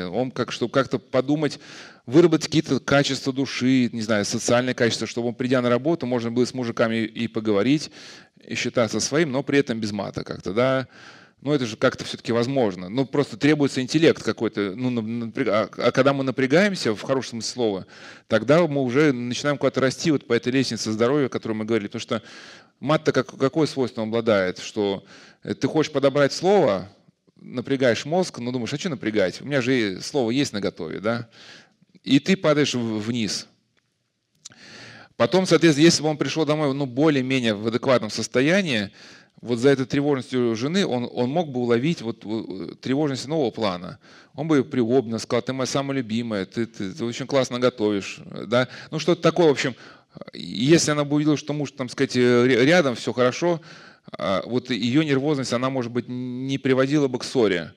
Если бы они не поссорились, может быть, он не пошел бы обидаться. А если бы не пошел обидаться, когда вечером на него наваливается это желание переписки, он был бы уже в каком-то активном, бодром состоянии. Мог бы открыть псалтирь, почитать бы Иисусову молитву. И про молитву уже тогда после перерыва тогда. Я еще расскажу про некоторые мои молитвы и про вот эти навязчивые мысли. То есть мы уже поговорили, да, то есть некий итог, как с прилогами бороться. Это очень важно, да, потому что можно мысль, как вы уже сказали, тоже обсуждали, раскрутить до ужасных вещей и чуть ли не загубить, да, себя, и потом очень тяжело выходить. А как определить... какой момент, в каком состоянии, да, наших вот этих мыслей, например, нужно ли нам искать решение вот в молитве, да, в общении с духовником или со священником, в причащении, само собой. Но в какой-то момент нужно ли идти, да, психологам, психиатрам, психотерапевтам? Потому что, как правило, ну, тоже вы обсуждали это, психиатры и психотерапевты, да, у них, как правило, медикаментозное лечение. Ну, это тоже, Виталий, немножко стереотипно. Ну, не, я имею в виду, как правило, да, то есть, как вы говорили, то есть, все равно таблетки, они снимают некие симптомы, все равно они же корень, да? Не, ну, некоторым людям терапия показана, потому что уже существует, ну, так называемая лучевая болезнь, когда человек убежден, что всех пронизывают лучами. И вот уже у нас просто одна девушка приезжала, она утверждала, что есть некие люди, которые охотятся на беседе, в общем, стреляют в отца Прокопия, и он... Ну, это, конечно, эти люди стреляли во всех, но то, что я немножко запинался, это в меня стрелял лазерным лучом. Ну, я и пытался объяснить, ну, а в чем смысл этих злодеев? Если сорвать беседы, да, конечно, продолжаются. Но, в общем, на логическом уровне этим людям помочь, ну, наверное, вряд ли возможно. И здесь нужна терапия, уже медикаментозно разрывать вот эти патологические связи. Ну, то есть, а как нам понять, в какой момент? Так, а вам зачем понимать? Люди учатся годами, чтобы понять. Но вот, не знаю, правильный ли критерий, мне вот один мой знакомый монах рассказал про своего товарища, который, не знаю, занимался он эзотерикой или нет, но вот, когда он понял, что пора чем-то заниматься все-таки, ну, однажды он проснулся, и ему кто-то в его голове говорит «Привет». И он понял, что да, как бы. И он побежал, в общем, куда-то побеждал.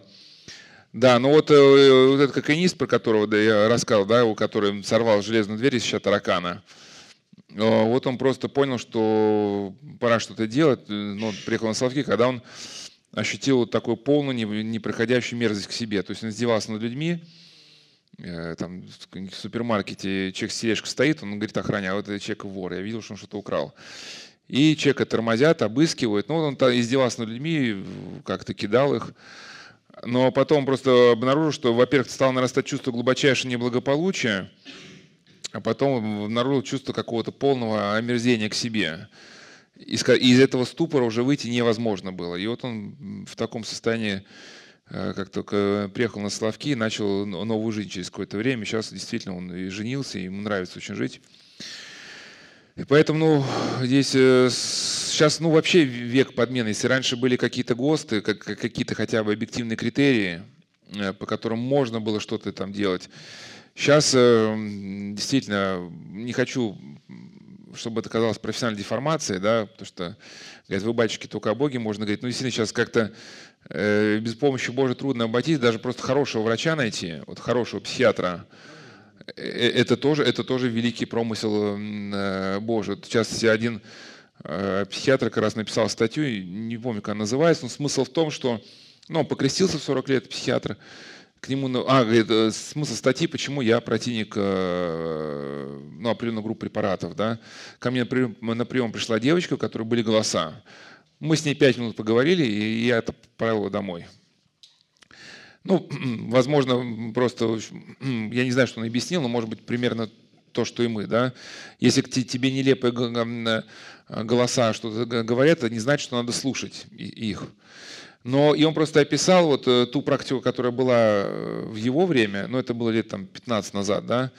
Что было с этой девочкой, если бы она… Конечно, ни в коем случае я не пугаю, не говорю, что там к психиатрам не нужно идти. Это есть такое движение, которое отрицает психиатрию, но я не про это. Да? Он просто описал вот по шагам. Эта девочка приходит, да? На нее заводит историю болезни. И чтобы поставить диагноз, ну, я просто не психиатр, там он просто описывал процедуру, да? Чтобы уже поставить девочку на конкретный учет, нужно подписанное соглашение там 2 или 3 специалистов. Ну, я детали опущу, я просто не психиатр, по детали я не знаю. Просто слова статьи. Как правило, мы это решаем в курилке. То есть вот такого обследования, которое, ну, предполагает, что 3 человека эту девочку со всех сторон обследовали, его нету, да. Я в курилке подхожу к 2 своим коллегам, слушай, у меня там девчонка пришла, а что там мне, да, там типа голоса. Мне подмахивают эту бумагу, и эта бумага является основанием для того, что эта девочка потом, ну, не получает, ну, в общем, цепочка последствий. Да? Поэтому, ну, бывает, конечно, ситуация, когда уже вариантов нет. И человек, понятно, он может бояться, что встанет на учет, он не сможет что-то такое сделать.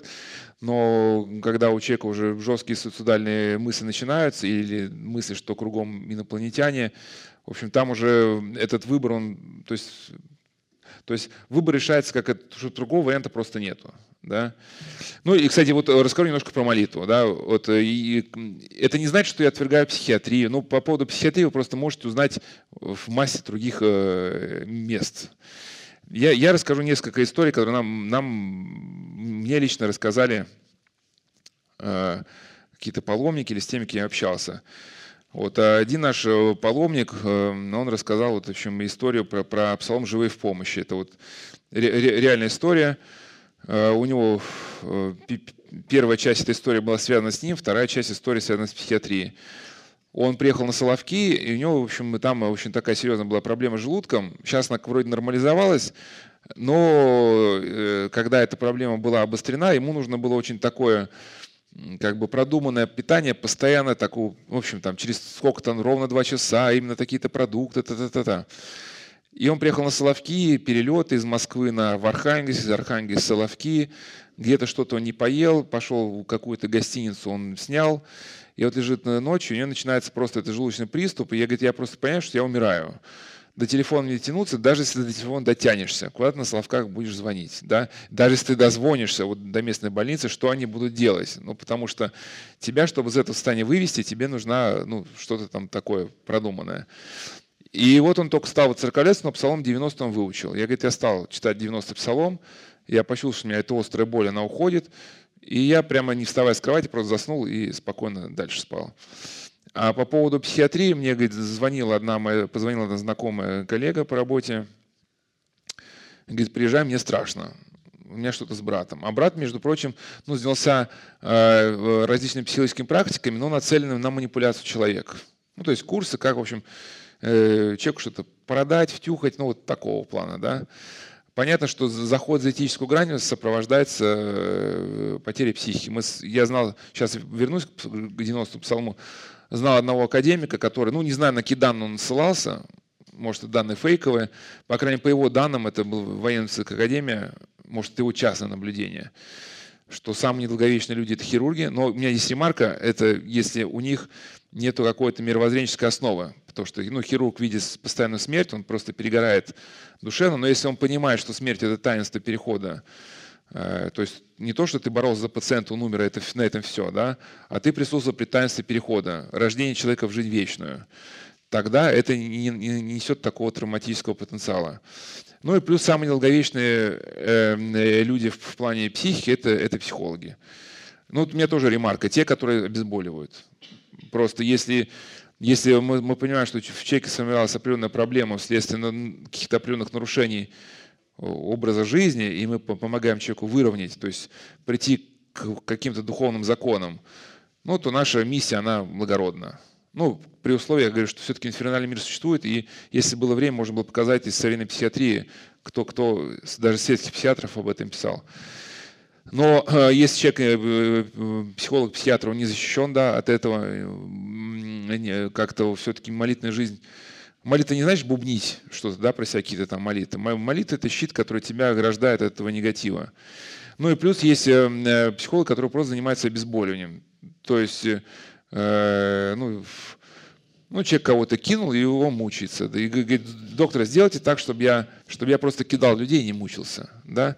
А задача доктора уже придумать психологическое обоснование этого процесса. Даже как этот Иван Солоневич шутил, что жаль, что Аль Капоне не додумался нанять какого-нибудь завалящегося кандидата философских наук, чтобы он хотя бы Аль Капону придумал, ну, более-менее такое, ну, какое-нибудь обоснование красивое. Чтобы просто грабить людей, но без всякой идеологической подкладки, это, ну, примитивно.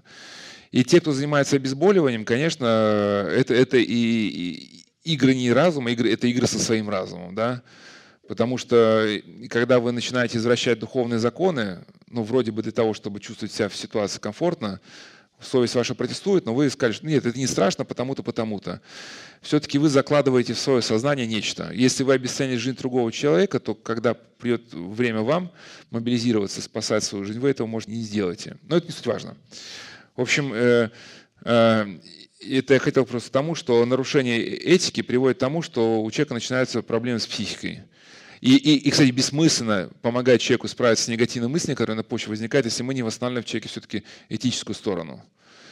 И как мне, кстати, миссионер говорил, что когда вот к нему на прием приходят девушки, ну, с поврежденной, может, психикой, видно, кому можно помочь, кому крайне затруднительно. Просто, ну, это такой центр, связанный вот, ну, с церковью, да. И бывает, ну, девушка приходит, ну, очень откровенно одета. Понятно, сейчас никто никого не учит жизни, каждый пусть одевается кто как хочет. Но если у нее не сработал как бы ум по поводу того, что она идет, ну, в более-менее какую-то такую, связанную с церковью, да, организацию, и как-то надо, ну, чуть-чуть соответственно, значит, она что-то фундаментально в жизни не понимает. И при этом, ну, если у нее еще хоть капля стыда какого-то девичьего осталась, значит, ну, что такое стыд? Это же неплохо, это значит, осталась рефлексия. А раз рефлексия осталась, значит, человек может осознать свое заблуждение, а если ты хоть на грамм свое заблуждение сознаешь, значит, ты можешь из него выйти.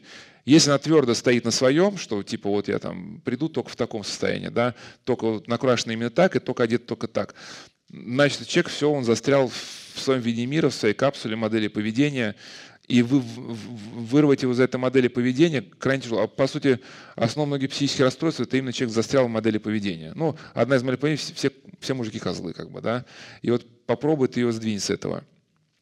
Ну, возвращаясь к живой помощи, что вот этот брат и коллеги, он занялся такими практиками, видимо, для продаж или для какого-то бизнеса, да, и у него, в общем, развилось такое состояние, что он уже неделю сидит на табуретке, вот весь напряжен, смотрит в одну точку, и у него просто вот, ну, идет дрожь как бы от гипернапряжения, и это неделю. Он не ест, не стоит в туалет, не разговаривает. Ну, понятно, страшно, потому что мы не знаем, мы же понимаем, что на каком-то этапе тело напряжение не выдержит, что будет разрядка, а что это за разрядка? Там он выкинется в окно или тебя в окно выкинет, мы не знаем. И он говорит, когда я приехал, как раз ты спрашиваешь, да, когда понятно, вот там было понятно, да, что это был состоятельный молодой человек, что при всех своих ресурсах и возможностях он абсолютно бессилен что-то в этой ситуации изменить. Я ему говорю, надо вызывать сейчас бригаду, тут других вариантов просто нету. И он пошел на кухню, стал читать 90-й псалом, прочитал первый раз, когда читал второй, где-то на середине выходит этот парень, который сидел на кухне, с какими-то безумными глазами хватает, говорит, мой молитвослов, начинает крутить. И он говорит, а хочешь вместе почитаем? Давай почитаем. Но тот отдает молитвослов, куда-то уходит. Я дочитал и прочитал третий раз, и пошел. И на кухне он сидел абсолютно адекватный. Мы вместе пили чай, он уже разговаривал. Потом он выяснял, что человеку надо неделю медикаментозность такого состояния выводить. То есть это была, ну, какая-то такая чудесная история. Еще по поводу молитвы, когда человек входит в это измененное состояние сознания, ну, абсолютно невозможно практически человеку в этом состоянии что-то объяснить. То есть человек все воспринимает настолько сквозь искаженную призму. Не знаю, если вы когда-то такого человека видели или сами были, вы меня поймете. Если вы этого еще не видели, вы еще, слава Богу, что вы еще находитесь в таком воодушевленном, припойном состоянии. Это очень приятно вылить, когда, с одной стороны, сидит человек в измененном состоянии сознания, и кто-то другой, бодрый, социалистически настроенный человек, он пытается рассказать о светлом будущем. Да? Но это абсолютно невозможно. Да. Но действительно, если у нас хотя бы доля рефлексии осталась, опять же, эта доля рефлексии остается только у того человека, который до входа в измененное состояние сознания, но более-менее привык как-то следить за своим поведением. Это Марк Подвижник говорил, что помни о Боге, когда ты можешь, и чтобы Господь вспомнил о тебе, когда ты уже не можешь о нем вспомнить. Вот когда ты попадешь в это измененное состояние сознания, если у тебя были выработаны какие-то навыки, внимание к людям, или стремление не поругаться, или стремление разобраться в чем-то, да, то эти навыки, когда твое сознание будет полностью тебе не принадлежать, они сработают сами по себе и тебя из этого состояния выведут.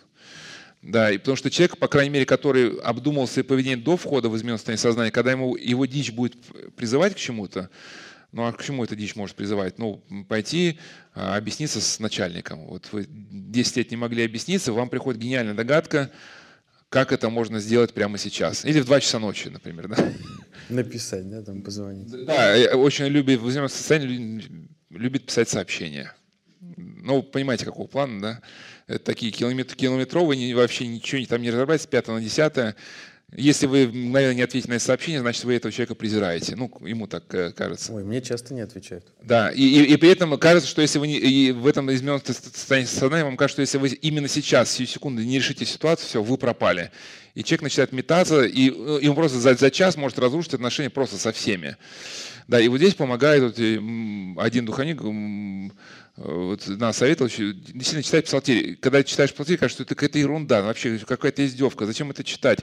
Или даже когда человек идет причащаться, да какой-то бред, кто это вообще там решил, что это причащаться? И вот так человек ропщет, но если хотя бы у него вот до входа в измененное сознание был навык трудолюбия, он делал эти кораблики, полол эти грядки, он пусть умом как угодно возмущается, но, по крайней мере, тело на уровне навыков, оно привыкло, ну, следовать конструктиву. То есть человек пришел на службу, он будет стоять, как бы, да. Если он заработал псалтирь, он будет читать, несмотря на то, что он бы тебе не говорил. Люди самовлюбленные абсолютно не способны вот этот момент искушения вынести. Потому что если ум скажет, что это ерунда, они и бросят читать. И когда мы читаем псалтирь, на каком-то этапе бывает какое-то слово действительно настолько воздействует могущественно на душу, что вот приходит слеза умиления, и это состояние, оно мгновенно уходит. То есть мгновенно. И человек секунду назад, который думал, что все рухнуло, жизнь закончилась, вдруг он понимает, да елки-палки, да вопрос-то решается элементарно. И вот мне, когда один монах просто рассказал, что у меня вот было от это искушение, мне духовник, я духовнику говорю, что жизнь закончена моя. Он говорит, да слушай, это искушение, через неделю все будет нормально. Говорит, какое будет нормально, все, мне все, жизнь закончена. И вся неделя прошла, у меня вот эта штука отхлынула, и все, птички поют. И самое главное, что человек после этого периода бреда, когда от него бред отступает, он даже не может вспомнить, адекватно рассказать, что, собственно, его беспокоило. То есть его попросить, расскажи, что тебя беспокоило. Ну, а он может сказать, что, ну, типа, меня беспокоило, что на столе лежала монета. Но именно в измененном состоянии сознания это кажется катастрофой. Вот, ну, вот так. И особенно вот, ну, самоубийство, да, у девушки возникло там прыщик, что-то на лице, или что-то кто-то ее никуда не пригласил. И это в ее воспаленном воображении принимает такие гипертрофированные формы, что кажется, все, это вот, ну, конец. Псалтирь, и тоже вот я когда был еще только-только, вот приехал на Соловки, нам хотели передавать исаакиевский скит, и там еще ходила слава, что в этом скиту полтергейст, не знаю, был ли он там на самом деле. Но, в общем, воображение было включено, да. Да, мне просто один человек, который жил в Исаакиевском скиту, говорит, что там по ночам начинала кричать какая-то женщина, я выбегал и молился на пристани, матушка Богородица, помоги, потому что там истошный крик, как будто режут. Или этот скит выкупили благотворители, ну не благотворители, просто светские люди, потом этот скит сгорел, Боженька просто огнем уничтожил все, что там после революции, когда этот скит был в руках мирян уже, там творились всякие дела. Но вот там, когда эти люди выкупили, они хотели нам скит передать, но пока не передали, там был бильярдный стол. И это еще парень, который был до меня, смотрите, он говорит, что слышу, ночью бильярдные шары цокают. Ну, испугался, но пересиливая себя, пошел посмотреть, что такое. Ну, смотри, кот лежит, играет там. Думаю, ну ладно. А потом в следующую ночь цокают бильярдные шары, думаю, ну там и кот играет. Смотри, а кот лежит рядом со мной. Но сил уже не было у меня сходить посмотреть. В общем, меня такими напичкали историями. И действительно, я помню, что первую неделю у нас темнеет в 3-4 часа уже все ночь. Огромный, вот, плюс я еще раньше читал Стивена Кинга, понимаешь, это не наш автор, но у Стивена Кинга был роман «Сияющий», когда одно семейство оказывается в отеле, и этот отель обладает разумной демонической силой, и этот отель убивает жильцов, ну, всех, кто там. И эти призраки убитых, они, в общем, начинают воздействовать на живых. Ну, такая, в общем, фабула была. И ты оказываешься в этом скрипучем доме, и вот эти страхи. Я просто помню, что я знал, что есть молитва, что псалтирь, что все это есть. Но я помню, что это вообще не помогало никак. И я просто как бы засыпал, только когда меня от ужаса, я просто перестал дрожать. Ну, уже под утро я просыпался. И вот этот страх, он 24 часа в сутки, он преследовал, да. Я думаю, все было вместе, наверное, инфернальное, воображаемое. Причем, конечно, мир инфернальный существует, но он уже связан еще с нашей психикой, да. Это, кстати, хорошо было в мультике показано, да, вот это когда маме несут дети цветы на 8 марта, да, что там вот этот страх человеческий, если видно, что человек боится, значит, на эту кнопку будут нажимать. И мне один священник сказал: да слушай, не обращай внимания. Ну как не обращать внимания, когда тебя вот, вас бьют сапогом в лицо, вы можете не обращать внимания на это, да? И другой духовник мне сказал: а ты по песнопению Божьей Матери, вот с Брановой воеводе. И когда действительно, это старец Паисий также говорил, и когда вот этот большой-большой страх, он приходит, и просто чувствуешь, что тебя просто твой мозг сдвигают, и твое сознание как похищают, начинаешь петь какое-нибудь коротенькое песнопение Божьей Матери, именно как гимн, можно про себя, если рядом люди, твой ум становится как ледокол. Почему иногда трудно творить Иисусу молитву? Потому что вот большой страх, он просто разрывает твою молитву, и ты не можешь свой ум собрать. Если кто-то помнит сновидение, когда тебя что-то начинает душить, и ты даже забываешь какие-то молитвы. А когда ты поешь, тебе сам мотив подсказывает следующее слово. И примечали, что пусть психиатры как хотят это объясняют, но не знаю, мне кажется, вряд ли кто-то сможет объяснить. Прямо люди начинают, когда слышат матерную ругань, которая, то есть к вам кто-то из ваших глаз начинает обращаться с матом, говорит: заткнись. Да? И только когда это очень-очень сильные вот такие страхи. Бывает еще состояние ужаса не только в скиту, но вот у вас бывает состояние ужаса просто, вот, которое вас уничтожает, может, дома. Там никаких нет скрипучих досок. Вы можете сколько угодно, не знаю, может, не все это испытывали, конечно, сколько угодно в этом состоянии человек может говорить, что это ничего такого, как бы, да, что это просто я себе придумал, но это просто вас уничтожает. Вот один духовник говорил, в таких ситуациях можно читать вот Евангелие от Иоанна, начиная с 14 главы, вот где прощание Христа с учениками, и до 21. И иногда бывает где-то вот в этом отрезке, вы прочитали 2-3 главы, и просто вот это состояние просто отступает. А иногда не отступает и может читать дальше. Но иногда, кстати, вот это чтение Евангелия, оно обусловлено бывает какое-то событием. Вот я лично знал одну женщину, которую присоединяли к церкви. Пусть психиатры сколько угодно говорят, что этого духовного мира не существует. Но вот она конкретно обладала магическими практиками. И даже уже после чина присоединения что-то в ней оставалось такое, что если она, ну, в общем, смотрела своим взглядом на человека, он мог терять сознание. И у нее были 2 дочери, которые вот продолжали заниматься магией после ее перехода в православие. И она им ничего не могла объяснить, но сейчас они обе перешли. Все-таки как-то Господь тоже печется. Одна из них попала в серьезную катастрофу. Сейчас не буду подробно разбирать эту ситуацию, просто скажу к вопросу об этом ужасе, да, что она после этой катастрофы и лечения, она перешла в православие. Вот после этого шока и ужаса. То есть, когда она уже умирала, к ней к кровати пришли вот все те, с кем она взаимодействовала посредством магических практик, но только в своем реальном виде. И она просто поняла, что они ждут разлучения души от тела. А ее сестра, которая тоже потом пришла в православие, она что-то почувствовала, непреодолимое желание просто читать Евангелие вот за свою болящую сестру.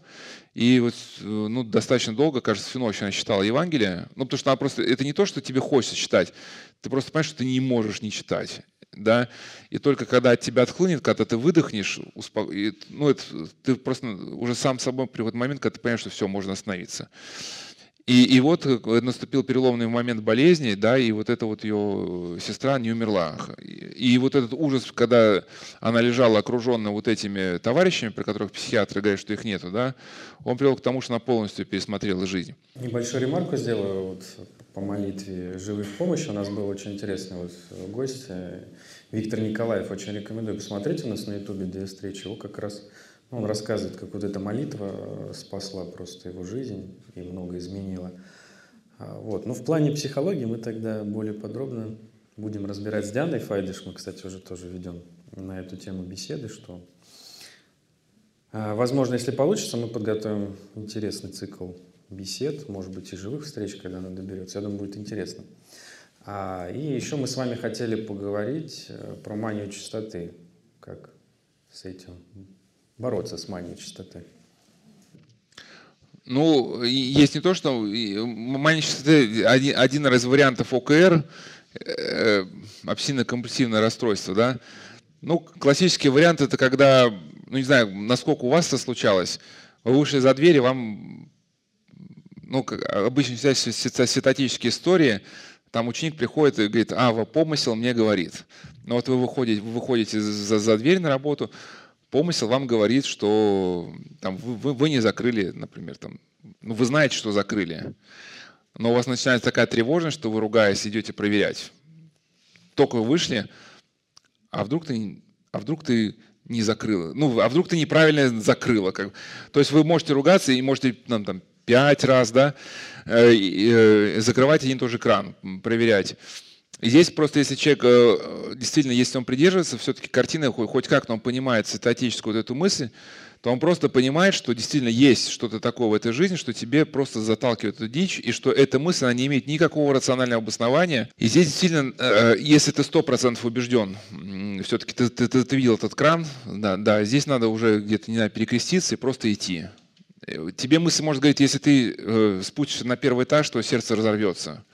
Дом сгорит, ну, все что угодно. Даже один человек рассказал, что он у нас на Соловках пошел на службу, у него тоже были вот эти с возвращением как бы моменты, и ему помысел говорил, что если ты сейчас не придешь домой, у тебя там свечка осталась, дом сгорит, корпус.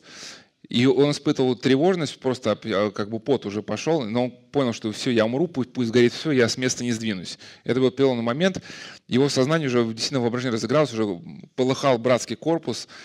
Были мысли, что куда придется идти братья, если корпус горит, придется расселяться с Соловков. В общем, вся эта история уже шла вперед. Но он сказал: все, я умру, но я не сойду как бы с места. Да? И эта история, она после этого закончилась. Был как вот у людей была горячка. Да?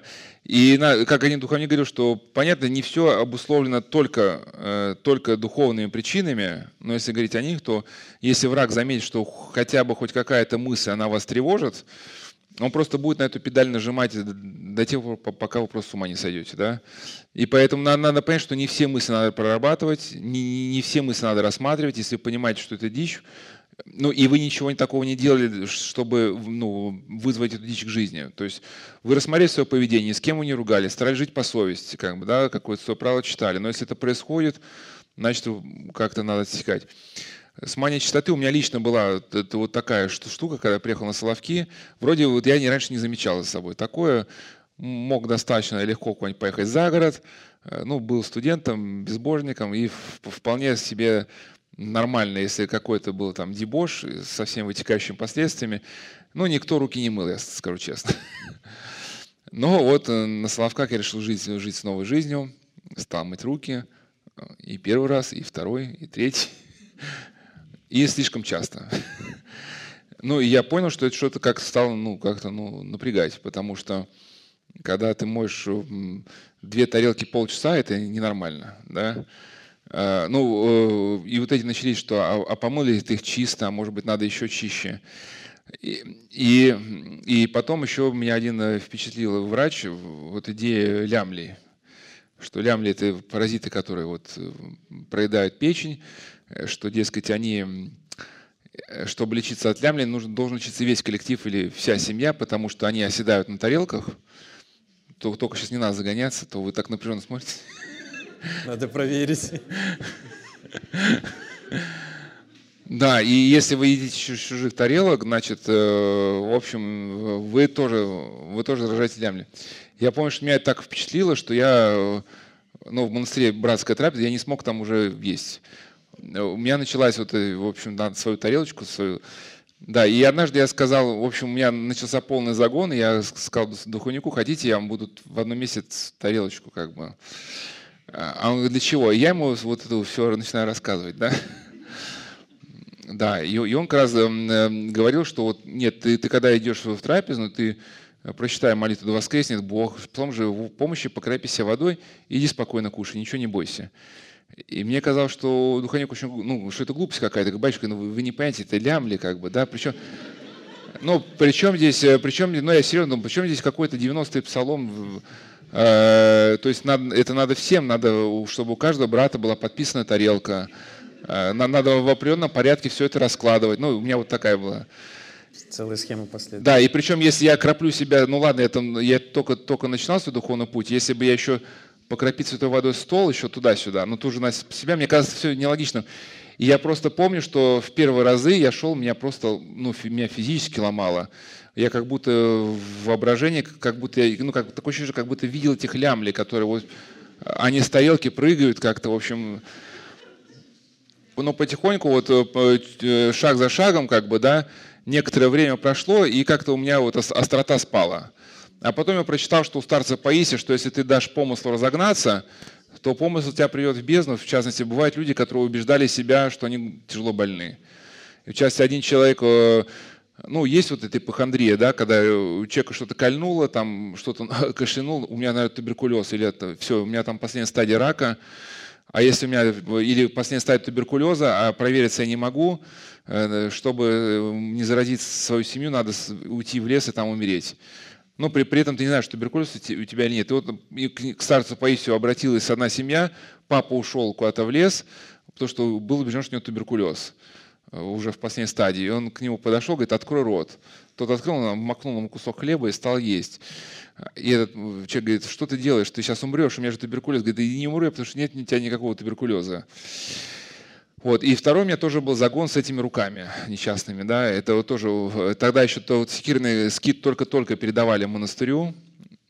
И сейчас, конечно, там благоустроено. Там уже есть ветряк, есть солнечные батареи, есть аккумуляторы, свет, ну, там водопровод, насосы работают. В общем, все как полагается. А тогда не было ничего. Тогда была там какая-то печечка маленькая. А я только приехал, в общем, в цивилизации, нам надо первое, второе, компот. И жить абсолютно не умел один, да. Ну, поначалу очень долго себе готовил, потом что-то думал, надо как-то оптимизировать. Ну, нас же учили, там обед, ужин, если надо все свежее, первое, второе, в общем, что-то весь день на кухне для себя одного, это неправильно. Меня один монах научил, что, да, надо такое, нечто среднее между первым и вторым, кинул дрова в печку, пока греется комната, там что-то у тебя кипятится. Ну, в общем, ладно, остались руки. Это надо, естественно, если ты кинул дрова в печку, надо помыть руки. Там до, после, да, ну, естественно, там посуду. В общем, просто этот скит, он на горе, под горой этот источник, у тебя два маленьких пластиковых ведерки, ты, конечно, можешь плескаться сколько угодно, но только воды наноси, как бы, да. И в каком смысле вот эта мания чистоты была вот исцелена ленью, ну, потому что я понимал, что да, мы мыть, ну, а поначалу, да, поначалу у тебя возникает дикая тревожность, ты же, у тебя там прием пищи сопровождается 5 раз, надо помыть руки, там до, после дров, там еще что-то, эту чашку с фейри надо как-то там. Но если, конечно, иногда мы переходим в избыточное небрежение, да, но тогда я помню, для меня это было открытие. Если ты из этой чашки пьешь, зачем тебе мыть ее с фейри, если ты попил воды? Ну вот так нас цивилизация воспитала. Даже был такой даже анекдот, да, что вот 2 человека пьют отсюда с ручки, они говорят, ты почему пьешь с ручки? Он говорит, чтобы никого сифилисом не заразить. А ты почему? Чтобы не заразиться. Ну, в общем, что-то это было похоже, то же самое, что вот про эту горящую свечку, да, какое-то время поломало, но опять же, просто так себя затормозить не получится, потому что тебя лишит этого сна. И поэтому здесь уже как надо сопротивляться молитве, ну, выработать какой-то алгоритм, от него не отступать. Может быть, Господь, кстати, попускает, чтобы мы как-то все-таки смирялись. Но иногда же жизнь более-менее в таких экстремальных условиях, она человека иногда прекрасно освобождает от каких-то избыточных цивилизационных моментов. Мне даже один человек показывал видео своей дочке, он с детьми пошел в поход, у нее дети очень такие манерные, и пошли в байдарочный поход, и показывает видео, лежит у него дочка в дождевике, льет проливной дождь, она открывает просто, он ее зовет, она открывает капюшон, смотрит на папу, закрывает и спит дальше, да, и по ней лупит этот ливень. Да, и быстро очень научились, они поначалу, когда они приходили, что там на обед, там тушенка с картошкой. О-о-о. Да, потом только Билев била, уже они бежали первые. Поэтому, да, чтобы исцелиться от мании чистоты, может какой-нибудь лодочный походик сходить. Ну и, конечно, любовь. Да, это вот как был неплохой фильм, конечно, там небольшая пропаганда гомосексуализма была, да, это лучше не бывает с Джеком Николсоном, как раз вот он весь такой утонченный из себя эстет, который руки по 10 раз там, или ручки спиртом протирать. Но все это начинается с какого-то помысла, да, с какого-то тревожного помысла. Получается, прилога, которую мы впускаем, и с ним... и эта цепочка. Но просто люди считают, что страсть — это какое-то эфемерное абстрактное понятие. Но надо понимать, что если страсть — это богословское понятие только на уровне интеллектуальном, а на уровне физическом — это нейронные сети. То есть, по сути, если сигнал проходит по тем же нейронным сетям, это уже получаются какие-то нейронные стволы, и получается это некая базовая привычка, но как вы не думаете о том, как вы ходите, да, потому что за счет повторяемости ваш шаг уже стал автоматическим. Ну и также, если по какой-то цепочке сигнал проходит много раз, это действие уже становится на уровне автоматическим.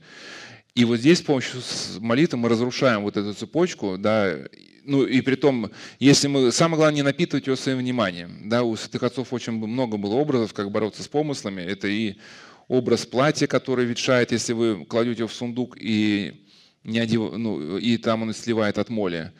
Да, просто не подкреплять его вниманием, но современные люди, просто проблема в том, что они лишены, ну, вот этой сетки каких-то моральных предпочтений, ну, вот, этических критериев и какой-то элементарной культуры обращения с собственными мыслями, да, вот какой-то гигиены мысли, что вот если у вас есть, что нужно как бы свою голову просто очищать время от времени, да, просто посидеть, подумать о причинах собственных поступков, понять, что все влияет на все, что ваши действия влияют на ваши мысли и наоборот.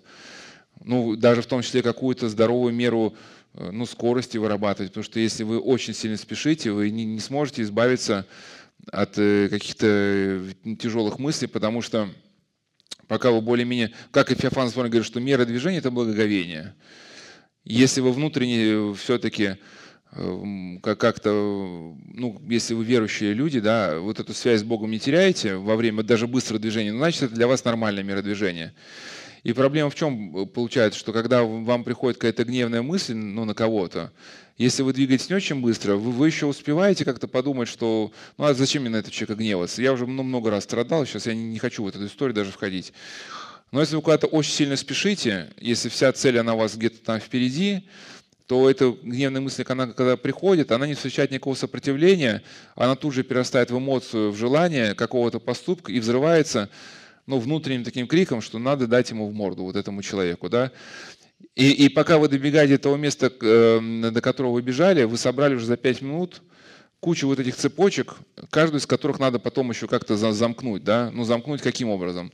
Что, ну, во-первых, покаянием, да, и восстановлением убеждения, что вы к этому человеку никаких претензий не имеете. Иначе все эти цепочки будут гудеть, и если вы эту работу над собой ночью, ну, к вечеру не проведете, вам будет захотеться выпить, чтобы свой мозг как-то, не знаю, оглушить. И вечером, поэтому, если вы на кого-то днем прогневались, надо обязательно все эти цепочки восстановить.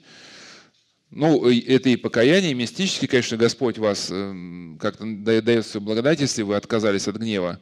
Но, наверное, и физиологически, мне кажется, вот я не убежден, потому что когда мы визуализируем нейронные сети, это же тоже некое допущение, мы же не знаем, как это на самом деле происходит. Но, условно, если у вас есть какая-то сеть, и сигнал раньше шел по одной цепи, шел вправо, как бы, да, а тут вы прогневались, и в момент возбуждения, ну, как наркотического, да, у вас может родиться нелепая идея, этот сигнал может пойти по какой-то, ну, нестандартной ветке. Если вы для себя это никак не отфиксировали, эта ветка осталась подкрашенной. В следующий раз есть риск, что этот сигнал пойдет уже по ней. И в вашей жизни начинается все больше и больше хаоса, который вас начинает растаскивать в разные стороны. И вот этот внутренний мир, свобода от помысла, да, вы все-таки приобретаете, ну, как Нил Синайский говорил, мы приобретаем, когда мы более-менее, ну, в той мере, в которой для нас это доступно, ну, преодолеваем чего угодно. Это не значит, что надо есть только просворки, как бы, да. Пожалуйста, ешьте и вкусненько, там, и как угодно, но вы должны просто заметить, после какого количества и качества вы начинаете внутренне страдать. И если вы для себя эту меру нашли, просто не заступайте за нее. Также это и есть мера и в общении. И эта же мера есть там и в когда мы что-то смотрим. Вот в момент разговора я знаю, где эта мера. Да? Вот эта мера лично для меня, когда мои слова отрываются, например, от ума. Ну, то есть вот я сейчас понимаю, что я говорю, для чего я говорю. А когда начинается, ну, люди начинают тупо ржать просто, да? Или вы смотрите, там кто-то что-то говорит, вам это 300 лет не нужен этот разговор, но вы в него встреваете, то есть вы уже не свободны, и вас сам язык уже к чему-то тащит. Это значит показатель того, что вы уже вошли в очень опасную какую-то территорию. Если вы будете по ней двигаться, следующим шагом у вас может родиться какая-то фантастическая просто идея, которая вам, просто она вам разорвет всю голову. Если вы обнаружите, что вы уже говорите не то, что хотели бы, надо, значит, срочно остановиться, там, не знаю, сесть куда-нибудь, может что-то там почитать такое духовное. И вот я скажу честно, иногда, когда очень много общения, кругом люди, и невозможно вообще никуда идти. Я ухожу просто в туалет, сажусь на унитаз и начинаю просто, бывает, молиться, потому что я просто понимаю, что еще 5 минут разговора, и просто я эту ситуацию просто не вывезу. Ты восстановился, как бы, да, и все. И вот эта ситуация разорванного мышления – это только начало, потому что потом на почве разорванного мышления начинают рождаться просто какие-то гипотезы. Ну, одна из гипотез – все кругом желают вам зла, и у вас есть железные доказательства. Кстати, очень Достоевский хорошо это написал, этот момент, в романе «Братья Карамазовы», когда Митя увозит Грушеньку в это село, где начинается гуляние, да, и там было очень много впечатлений, и пляски, и цыганки, и какая-то, в общем, музыка, очень много впечатлений, и у Мити происходит перегруз, и вдруг все мысли сложились вместе и озарились светом, нехорошим светом. И Митя подумал, вот если застрелиться, то прямо надо сейчас, как бы, да. И это показалось ему как логичная, здоровая, нормальная идея, он пошел искать пистолет. Но, слава богу, этот пистолет кто-то забрал. Поэтому за разорванным мышлением следует гениальная догадка о том, что все плохо и надо уходить из этой жизни. И выравнивание образа жизни, даже вот, оно приводит в итоге… И плюс все-таки более-менее, когда вы выстраиваете какие-то системы добродетелей, это качество души. Вы побеждаете, например, гнев, там, обиду, зависть. И получается так, что когда вы, например, идете или работаете, или сидите, что угодно делаете, эти многочисленные сигналы, идущие из окружающей среды, они не вызывают вас вот эти страстные цепочки реакций, и вы становитесь в каком-то равновесии.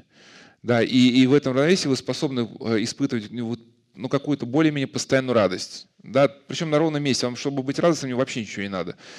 И только вы… понятно, на это нужно несколько лет, какое-то время. И вы уже следите просто, если что-то вас лишило этой радости, этого мира, вы уже должны понять, что именно. Где-то это там, гнев, где-то осуждение. Как правило, часто это ропот и осуждение. Если вы учитесь просто побеждать вот эти помыслы с самого начала, то есть начинается легкое… Я знаю, как у меня происходят срывы. У меня было очень много писем, но и сейчас много, и какие-то несколько лет не отвечаю. Но раньше, если заходил в комнату и к себе, видел, что это куча неотвеченной корреспонденции, то есть иногда у меня начиналось такое, как бы, псих, что типа, дескать, что это за беспредел, почему мне мое начальство монастырское не дает время, чтобы решать эти вопросы. Это цепочка, называют интеллигентские терзания, да, вплоть до бессонной ночи. Но потом обнаружил, что иногда это случается, а иногда это не случается. То есть надо нормально, есть письма. Мало ли в Бразилии Донов Педро, да. Но это просто, кто не знает, это старый фильм, это просто когда один мужчина переоделся в женщину, и ему говорят, что типа ваш муж Дон Педро умер. Он говорит, мало ли в Бразилии Донов Педро. И, соответственно, ваше восприятие текущей ситуации как невыносимой или нормальной зависит от вашего предыдущего опыта. И, соответственно, если вы в этот день были чем-то встревожены или переступили какие-то этические грани, то же ваша обычная ситуация, которая для вас всегда была нормальная, она вдруг возникает как неприемлемая. И выхода из этого, надо понять, что вы не найдете. Вы будете встретиться с очень умными людьми, они будут вам говорить очень умные вещи, вы все это будете проклинать и отвергать. Или если человек теряет как-то божественную благодать, она, кстати, есть у всех, в какой-то мере даже у людей, может быть, неверующих, потому что Господь хранит всех. Если бы Он не хранил, с нами произошло бы то же самое, что со свиньями, где Евангелие описывает про Гадаринского бесноватого. Да? Но если мы поступаем против этики, что-то теряем, рождается это какая-то нелепица. И, соответственно, нужно учиться в этом состоянии мира как-то уже находиться.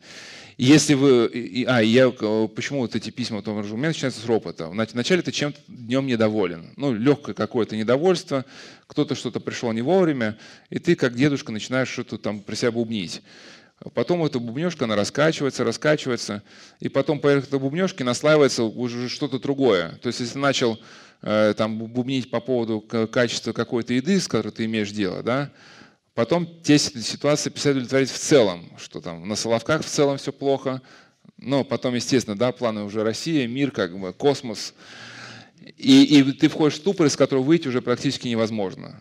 То есть ты выходишь из этого ступора только большими страданиями, да, либо с кем-то вот разговором с опытным человеком, который тебе, который сам подобные ситуации проходил. То есть из тебя ступора может выйти только тот человек, который сам хоть один раз выходил из этого ступора. И поэтому, как только первые начинаются вот мысли вот этого ропота, надо знать, что если вы 3 часа будете в этом разгоняться, то, значит, привет, как бы, да, вы услышите там привет. Поэтому сразу последний вопрос: оно мне вообще надо? Да, и обнаружите, кстати, внимание, обнаружите такое открытие, если вы сумеете вот эти мысли в самом начале не допускать, то даже какой-то очень насыщенный, тяжелый рабочий день, когда очень много людей, и там много часов, вы проведете в такой какой-то бодрости, очень, так сказать, динамично, активно, оптимистично, даже без усталости. И вернетесь домой, у вас еще будут силы на какую-то там домашнюю работу. Да? Это, кстати, вот очень замечательная фраза, сказал Цыган Бадулай в фильме, да, «Утомляет не дорога». Утомляет, что он там неверие, отчаяние, там, ну, можно в интернете посмотреть, да. И поэтому, если вы работаете вот с этими тяжелыми мыслями, то, конечно, любая работа становится невыносимой. Оно большое начинается с малого. Еще получается, вот эти, да, состояния там мании, чистоты и прочее, они потом в какие-то ритуальные тоже могут действия перерастать, да, то есть там помыть еще раз тарелку, а то вдруг от этих, да, там лям не отмыл. Ну и здесь очень важно, некоторые специалисты делятся на такой двойственный подход. Некоторые считают, что когда у человека бред, что в него можно войти, ну чуть-чуть, ну немножко подыграть как бы, да.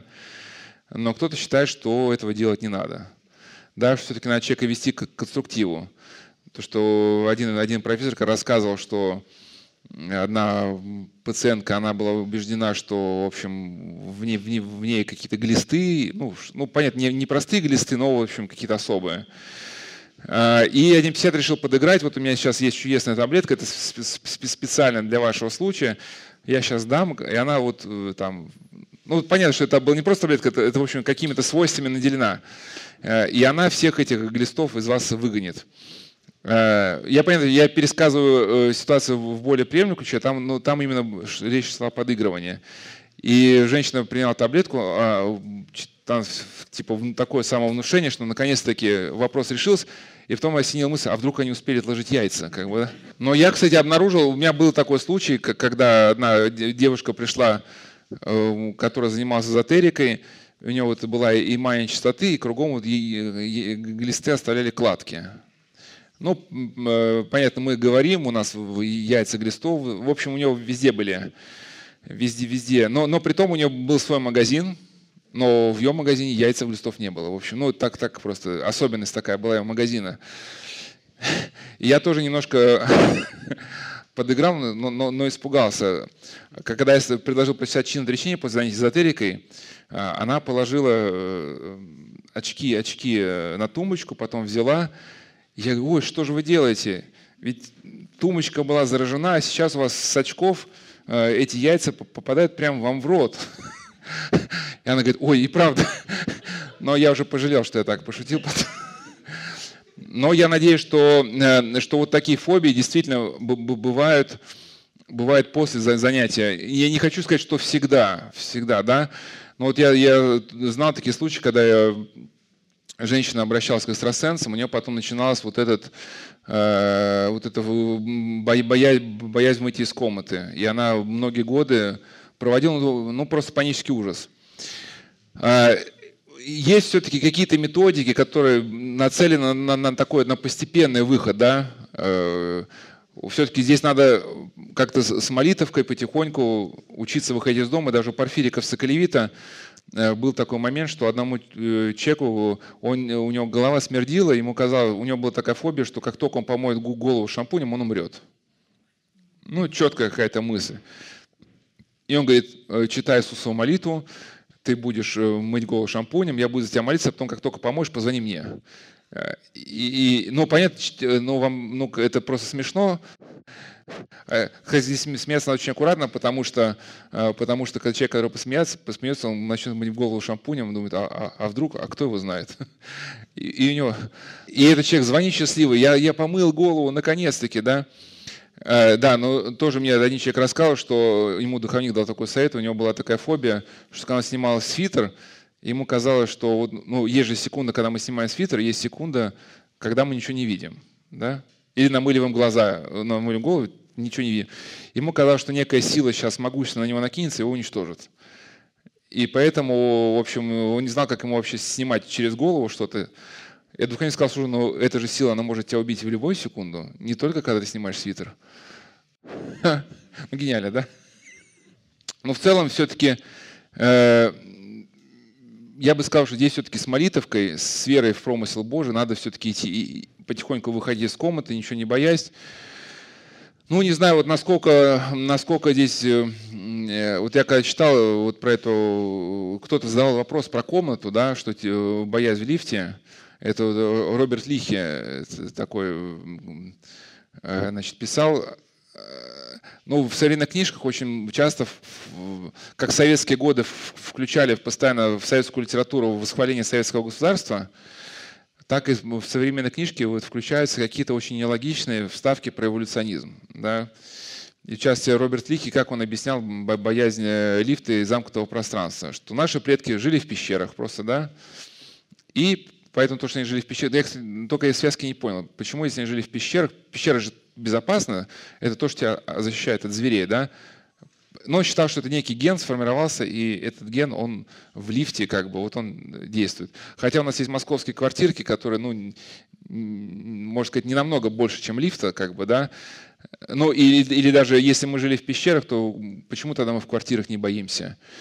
И вот здесь, ну, я не знаю, как правильно, но я для себя решил, что вот я для себя, это я вам не навязываю, может, у меня профессиональная деформация, может, мы все, так сказать, священники ненормальные, я решил все-таки иногда стараться творить Иисусу молитву, потому что бывает, ты вытаскиваешь откуда-то пакет, он у тебя зацепился.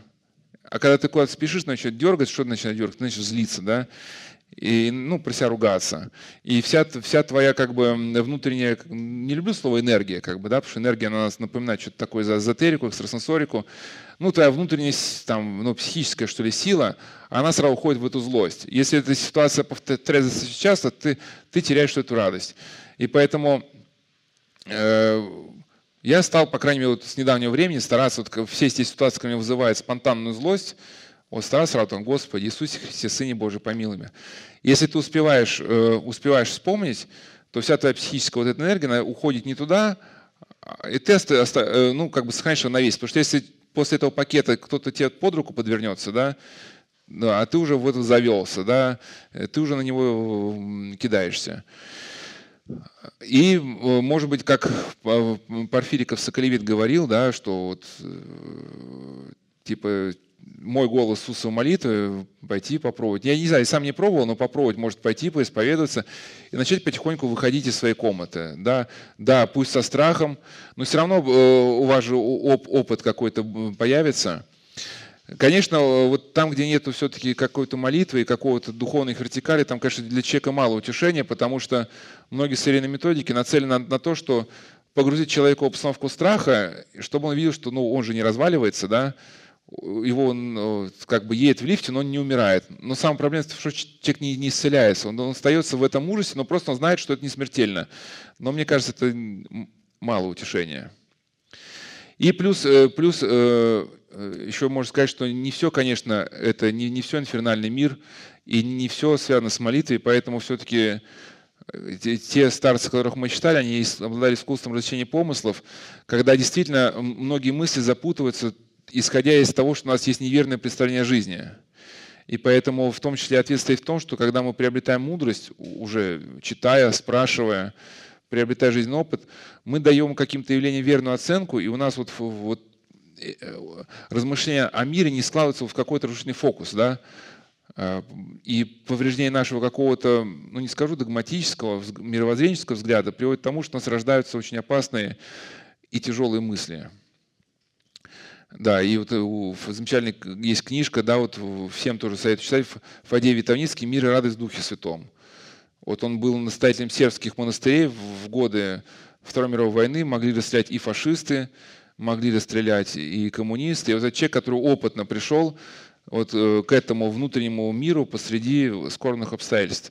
То есть он переживал настолько сильно от этих тяжелых мыслей, что вот он начал даже курить, стал принимать транквилизаторы, антидепрессанты, но таблетки не помогали.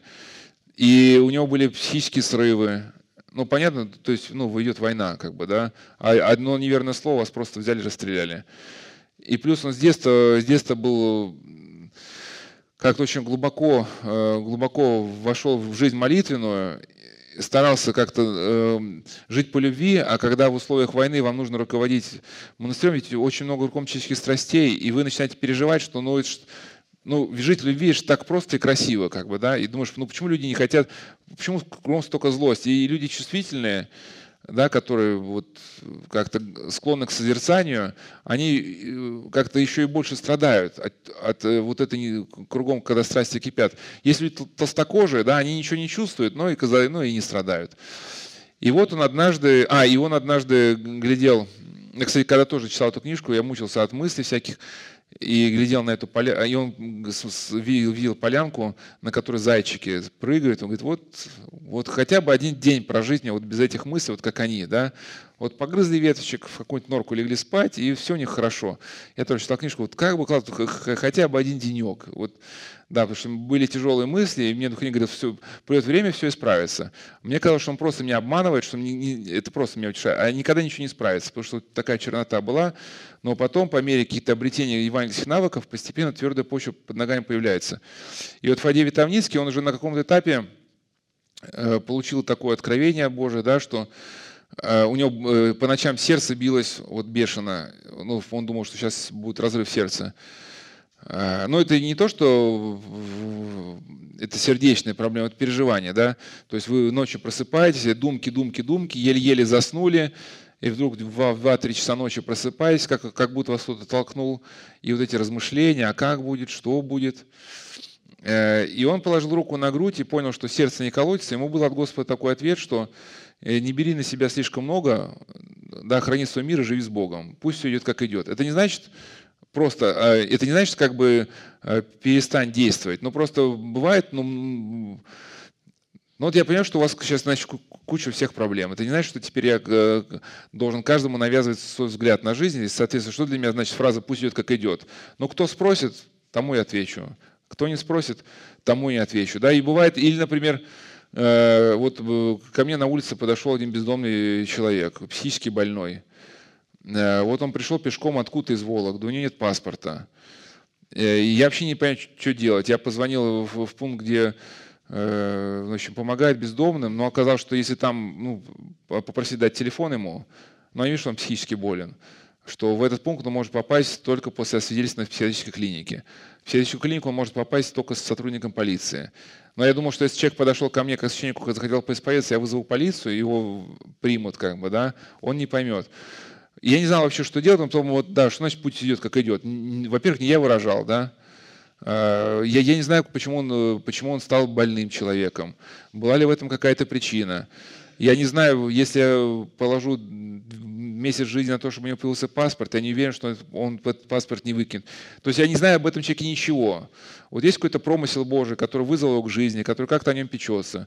Поэтому если мы с ним соприкоснулись, я дал ему поесть что-то из одежды, молитвослов Евангелия, псалтирь, крестик. И я к чему? Но когда человек действительно вот своим гордым интеллектом пытается вот этим управлять всеми этими мировыми процессами, на каком-то этапе он понимает, что психика просто не выдерживает. Да? И это не значит перестать, я говорю, что все делать. Делайте, как вы делаете. Да? Будьте активными, целеустремленными, там, ну, не всегда деятелями, а делателями. Но помни, что, да, что храни свой мир, живи с Богом. Пусть все идет, как идет. Вот действительно и дети, и игромания, да, и что-то такое делают. Но мы не всегда можем взять и вмешаться напрямую в этот процесс. И мы иногда переоцениваем свой интеллект. Да, и иногда нужно дать время этой ситуации развиться. В каком-то смысле дать время этому человеку подумать о жизни. Ведь и есть еще промысел Божий, да, тоже. Если вы сходите с ума по поводу того, что не можете помочь своему ребенку, надо же понимать, что не только вы печетесь о своем ребенке, да? Есть промысел Божий. И когда вы нащупали вот эту жилу внутреннего мира, тогда действительно вот эти темные мысли, вы начнете с ними как-то уже как-то бороться. Потому что внутренний мир, он вам подскажет, куда идти. И тут все дело не уже... Если вы потеряли внутренний мир, подумайте, как его восстановить. Что вы сделали не то, и у вас начнет появляться какой-то жизненный опыт. И вот есть даже документальный фильм, да, вот со словами отца Фаддея: «Каковы твои мысли, такова и жизнь твоя». И он справедливо сказал, что просто мы очень много, вот, ну это тоже свойство гордого ума, пытаемся очень много своим интеллектом переворошить, и человек думает, что будет так, вообще все будет по-другому. Да? И поэтому тоже вот я с ним столкнулся, ехал в Москву с духовником, говорил, что месяц до поездки, а я уже рассчитываю по минутам встречи в Москве, и я переживаю, что какая-то встреча не стыкуется. А он говорит, ни в коем случае не надо этого делать, да? Потому что каждый день позаботиться о себе. Если мы действительно молимся, то бывает так, что там запланировано 12 встреч, но там 2 встречи никак не вписываются. И бывает так, что кто-то не придет, да, кто-то изменит время. И бывает много складов. Но опять же, при условии, если мы как-то молимся, да, если мы совсем к молитве холодны, то бывает оно и все рушится. И вот Исаака, и последнее, да, у Исаака Сирина было про эти 3 типа ведения, про мысли, что первый тип ведения, то ведение – это панорамное, такое объемное восприятие мира. То есть, ну, ведение – это ваша концепция мироздания и себя в мироздании. Что первое ведение – это люди убеждены, что нет промысла Божия, что все двигает только мой интеллект. Это, конечно, заманчиво, потому что, как говорил Достоевский, если Бога нет, то все позволено. И вы вроде в этой концепции сами творцы своей судьбы. Но при этом в чем минус, да? При этом вы начинаете со временем понимать, что не так все радужно. Вы вроде бы свободны там, убивать наркоманию, делать, что вы хотите, но вы начинаете понимать, что, оказывается, в мире есть много процессов, которые вам не подвластны. Это, кстати, первое следствие было эпохи Просвещения, это чувство внутреннего неблагополучия. Как говорил профессор Крамурза, да, что пока люди жили в этой все-таки литургическом восприятии мироздания, да, были проблемы, конечно, люди чувствовали, что все-таки как-то нужно жить по заповедям, это накладывало на тебя какие-то ограничения. Но зато в целом мир был понятен. Люди понимают, что мир управляется промыслом Божьим, внутри есть совесть, есть, так сказать, есть духовный мир со знаком плюс, духовный мир со знаком минус, есть страсть, в принципе, внутренний мир был понятен. Да? Как только из этой картины мира Бога исключили, человек вроде бы стал свободен делать что угодно, да? Но одновременно и внешний мир перестал быть понятен. Потому что он стал восприниматься как слепое, столкновение слепых стихий. И внутренний мир перестал быть понятен. Внутренний мир из понятного стал некой бездной бессознательного, да, где сталкиваются я, сверх-я, оно, где происходят какие-то немыслимые процессы, где вдруг тебе говорят, что твое бессознательное, кажется, может на тебя ополчаться, какие-то могут возникать субличности, которые могут тебя уничтожать. В общем, там уже не разберешься. И у человека стал панический ужас перед своим внутренним миром и перед миром внешним. Да? И вот также первый тип ведения – это люди никогда не свободны от страха. Они, конечно, вам скажут, что типа им Бог не нужен, у них Бог в душе, они сами себе закон, но это люди, которые не могут освободиться от страха никогда. Второй тип ведения – это человек, который знает, что есть промысел Божий, и такой человек способен рисковать, ну, в хорошем смысле слова. Если человеку рациональному для того, чтобы решиться на какой-то шаг, нужны все аргументы, все подтверждения, все доказательства, то человек, который все-таки не чужд вере, он понимает, что у меня сейчас процент на 70, мне эта реальность понятна, но то дело, которое я сейчас хочу сделать, оно не противоречит этическим принципам, поэтому у меня все основания с помощью позже это дело начать, даже если мне непонятно до конца.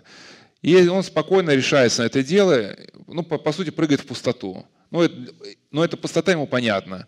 И поэтому я убежден, что будущее вот за теми христианами, ну, которые все-таки привыкли ну, как-то жить по воле Божией. Что значит жить по воле Божией? Ты живешь в сноке неопределенности. У тебя все есть для принятия решения, но ты понимаешь, что Бог может вмешаться в виде цепочки обстоятельств, Ну, в общем, ты понимаешь, что ты, в общем, если это дело будет противоречить этике, ты от него откажешься. Но до последнего момента это будет неизвестно. Ну, если сейчас сокращать размышления, вот в полном смысле христианин, не тот, который просто исповедует, запрещает, старается жить по заповедям, для него жить в состоянии, когда тебе завтрашний день не до конца понятно, это нормальная ситуация, как бы, да? Или ты на что-то решаешь, на этот прыжок в пустоту, ну, завтра Господь что-то там обо мне промыслит.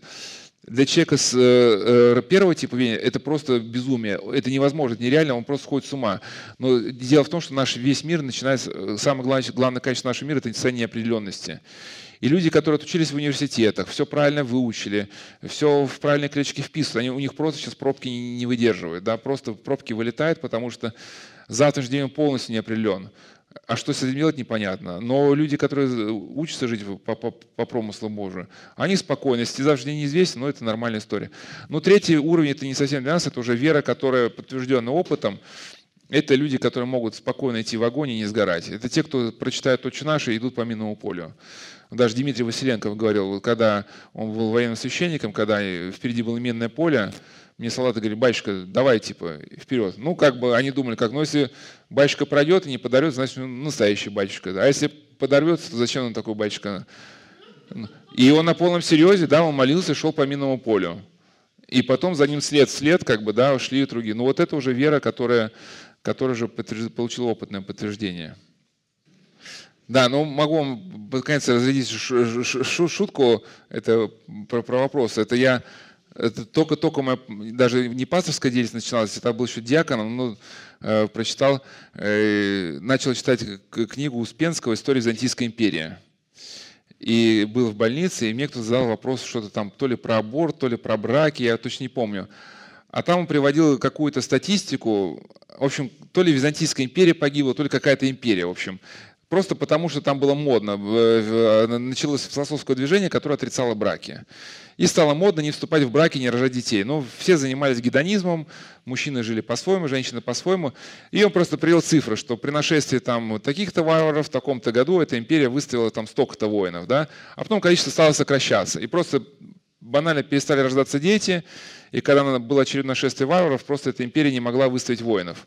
В общем, я это очень красиво все рассказывал, там доказывал, долго говорил. И там, в общем, был человек, который очень внимательно меня слушал. И он говорит: «Батюшка, можно вопрос?» Я говорю: «Можно». «О чем вы сейчас рассказывали?» Да, и у меня был тоже еще один такой монах, значит, что-то мне рассказал про свое здоровье. Что-то я ему начал говорить что-то про здоровье, про какие-то медицинские, там тоже долго-долго говорил. Я говорю: «Ну, если ты хочешь, мы этот приборчик мы закажем». Он говорит: «Да нет, батюшка, вы просто говорите, меня так это утешает. Я на вас смотрю, я так утешаюсь». В общем, он ничего не слушал из того, что… У нас будет видеозапись, можно будет, если что, просмотреть.